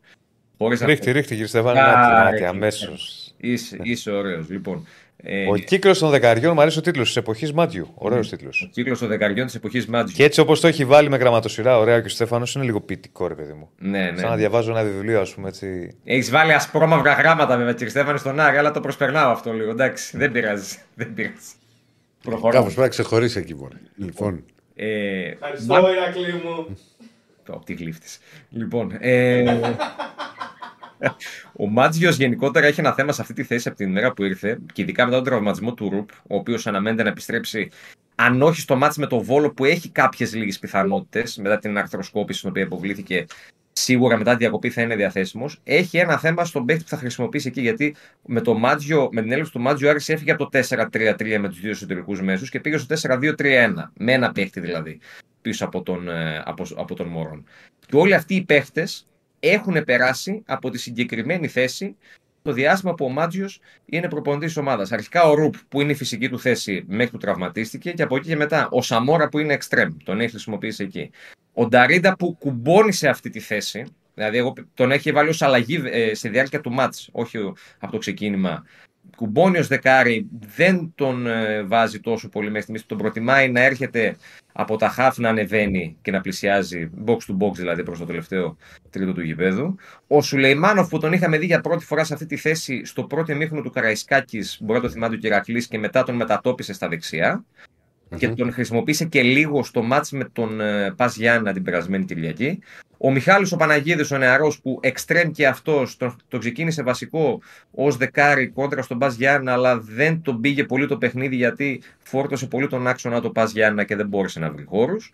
Ο Λάζαρος ο Στοδουλόπουλο και αυτός, ε, ερχόμενος στον πάγκο, πάντα έχει αγωνιστεί μια φορά σε αυτή τη θέση.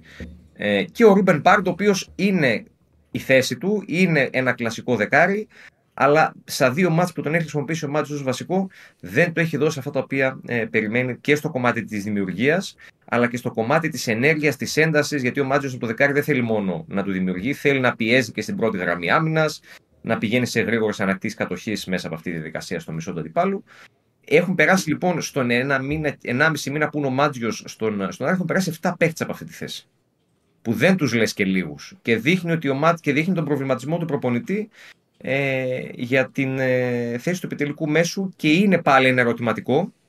Θα τα πούμε βέβαια περισσότερο και αύριο για την 11 Είναι και πάλι ένα ερωτηματικό ενώ στο αγώνα με τον Ατρόμητο. Αυτή η θέση και η θέση του αριστερού εξτρέμ, όπου και εκεί είναι, μπαίνει ο ένας, βγαίνει ο άλλος. Γιατί κανένας από όσους χρησιμοποιεί δεν ανταποκρίνονται σε αυτό το οποίο ακριβώς θέλει και γενικότερα δεν ανταποκρίνονται με την παρουσία τους μέχρι στιγμής στην, ε, στην ομάδα. Ναι. Συμφωνείς ότι είχα μια κουβέντα με τον Μιχάλη τον Τσόχο ναι. προηγουμένως και είπαμε και για τον Άρη ότι ένα από τα μεγάλα προβλήματα του Άρη είναι ότι κάθε χρόνο πάει στην ίδια λογική ράβε ξύλωνε, ράβε ξύλωνε, ράβε ξύλωνε. Ή τέλος πάντων σχεδόν κάθε χρόνο. Σε ένα βαθμό ναι. Ε, σε ένα πολύ μεγάλο βαθμό ναι. Γιατί ο Άρης ένα από τα πράγματα που του λείπουν είναι η σταθερότητα. Και δεν μιλάμε τώρα για σταθερότητα μόνο στο κομμάτι του ρόστερ. Ο Άρης δεν έχει σταθερότητα στον πάγκο του. Δηλαδή δεν έχεις βρει τα τελευταία χρόνια ένα προπονητή τον οποίο θα του δώσει μια πίστοση χρόνου, θα τον εμπιστευτείς, δεν θα σε ενδιαφέρει και θα κλείνεις τα αυτιά σου στο τι μπορεί να λέει ο κόσμος, όπως το έκανε στην πρώτη θητεία του Μάτζιο Καρυπίδης. Ο Μάτζιος ήταν ο πρώτος προπονητής μετά από τον Έκτορ Ραούλ Κούπερ στον Άρη, ο οποίος κατάφερε να είναι στον πάγκο της ομάδας ένα ολόκληρο ημερολογιακό έτος. Ο Κούπερ θυμίζω ότι στον Άρη ήταν μέχρι το 2011, Γενάρη. Και από τότε κανένας προπονητής στον Άρη δεν άντεξε ένα μερολογιακό έτος. Ο Μάτιο το κατάφερε στην πρώτη του θητεία. Και τον είχε στηρίξει ο Καρπίτη πάρα πολύ. Αλλά όπως παραδέχθηκε και ο ίδιος στου Μπεταράδες μιλώντας, ότι υπό την πίεση και τις αντιδράσεις κτλ. Ε, τον απομάκρυνε από τον, από τον πάγκο της ομάδας. Θέλει σταθερότητα στον πάγκο Άρη σίγουρα, θέλει σταθερότητα στο ρόστερ του σίγουρα, χρειάζεται κάθε χρόνο να κάνει κάποιες αλλαγές. Φέτος ήταν αναγκαίες γιατί ο προπέρσινος σχεδιασμός, βασικά ο περσινός σχεδιασμός δεν του βγήκε, οπότε πάλι έπρεπε να αλλάξει κάποια πράγματα. Θα φανεί μέχρι το τέλος της σεζόν αν ο σχεδιασμός του φετινού καλοκαιριού του βγήκε. Αλλιώς θα μπει σε μια δικασία δυστυχώς πάλι ράβε ξύλωνε. Και μην πάμε μακριά. Τώρα το Γενάρη τέσσερις παίχτε ψάχνει ο Άρης μήνυμο. Για να διορθώσει κάποια πράγματα. Οπότε Ναι. πάλι δυστυχώς θα μπει σε αυτή τη διαδικασία. Με την ελπίδα ότι με τις κινήσεις που θα κάνει το Γενάρη, εφόσον βρει κάτι καλό, θα μειωθούν οι κινήσεις του το επόμενο καλοκαίρι. Αυτό είναι το ζητούμενο. Για να δούμε. Μάλιστα. Κάτι άλλο, κύριε Παπαδόπουλε; Σ- Στο θέμα των συμπεκτών δεν υπάρχει κάτι γιατί ο Οκτώβρης πέρασε, ο Νοέμβρης μπήκε, δεν έχουμε κάτι ακόμα σε αυτό το, σε αυτό το κομμάτι. Δεν υπάρχει κάτι από τον Άρη πλευράς ε, διαιτησίας με τον ορισμό του Διαμαντόπουλου στο μάτς της Κυριακής και ο Άρης γενικά τηρεί τη θέση που είχε εκφράσει ο Θόδωρο Καρπής ότι δεν θα ασχοληθούμε φέτος με διαιτησία. Το κάνει. Ε, είναι η αλήθεια και περιμένουμε πλέον την αυριανή προπόνηση γιατί σήμερα πολλά πολλά δεν είχε όπως συνηθίζει ο Μάτζιος για να δούμε αν θα δείξει κάτι παραπάνω σχετικά με την εντεκάδα που θα την πιάσουμε και θα την αναλύσουμε περισσότερο αύριο. Μάλιστα. Ωραία, φίλε. Έγινε δικό μου. Καλή συνέχεια, να είστε Ευχαριστούμε. Λοιπόν, και κάπου εδώ ολοκληρώσαμε. Βεβαίως. Ε...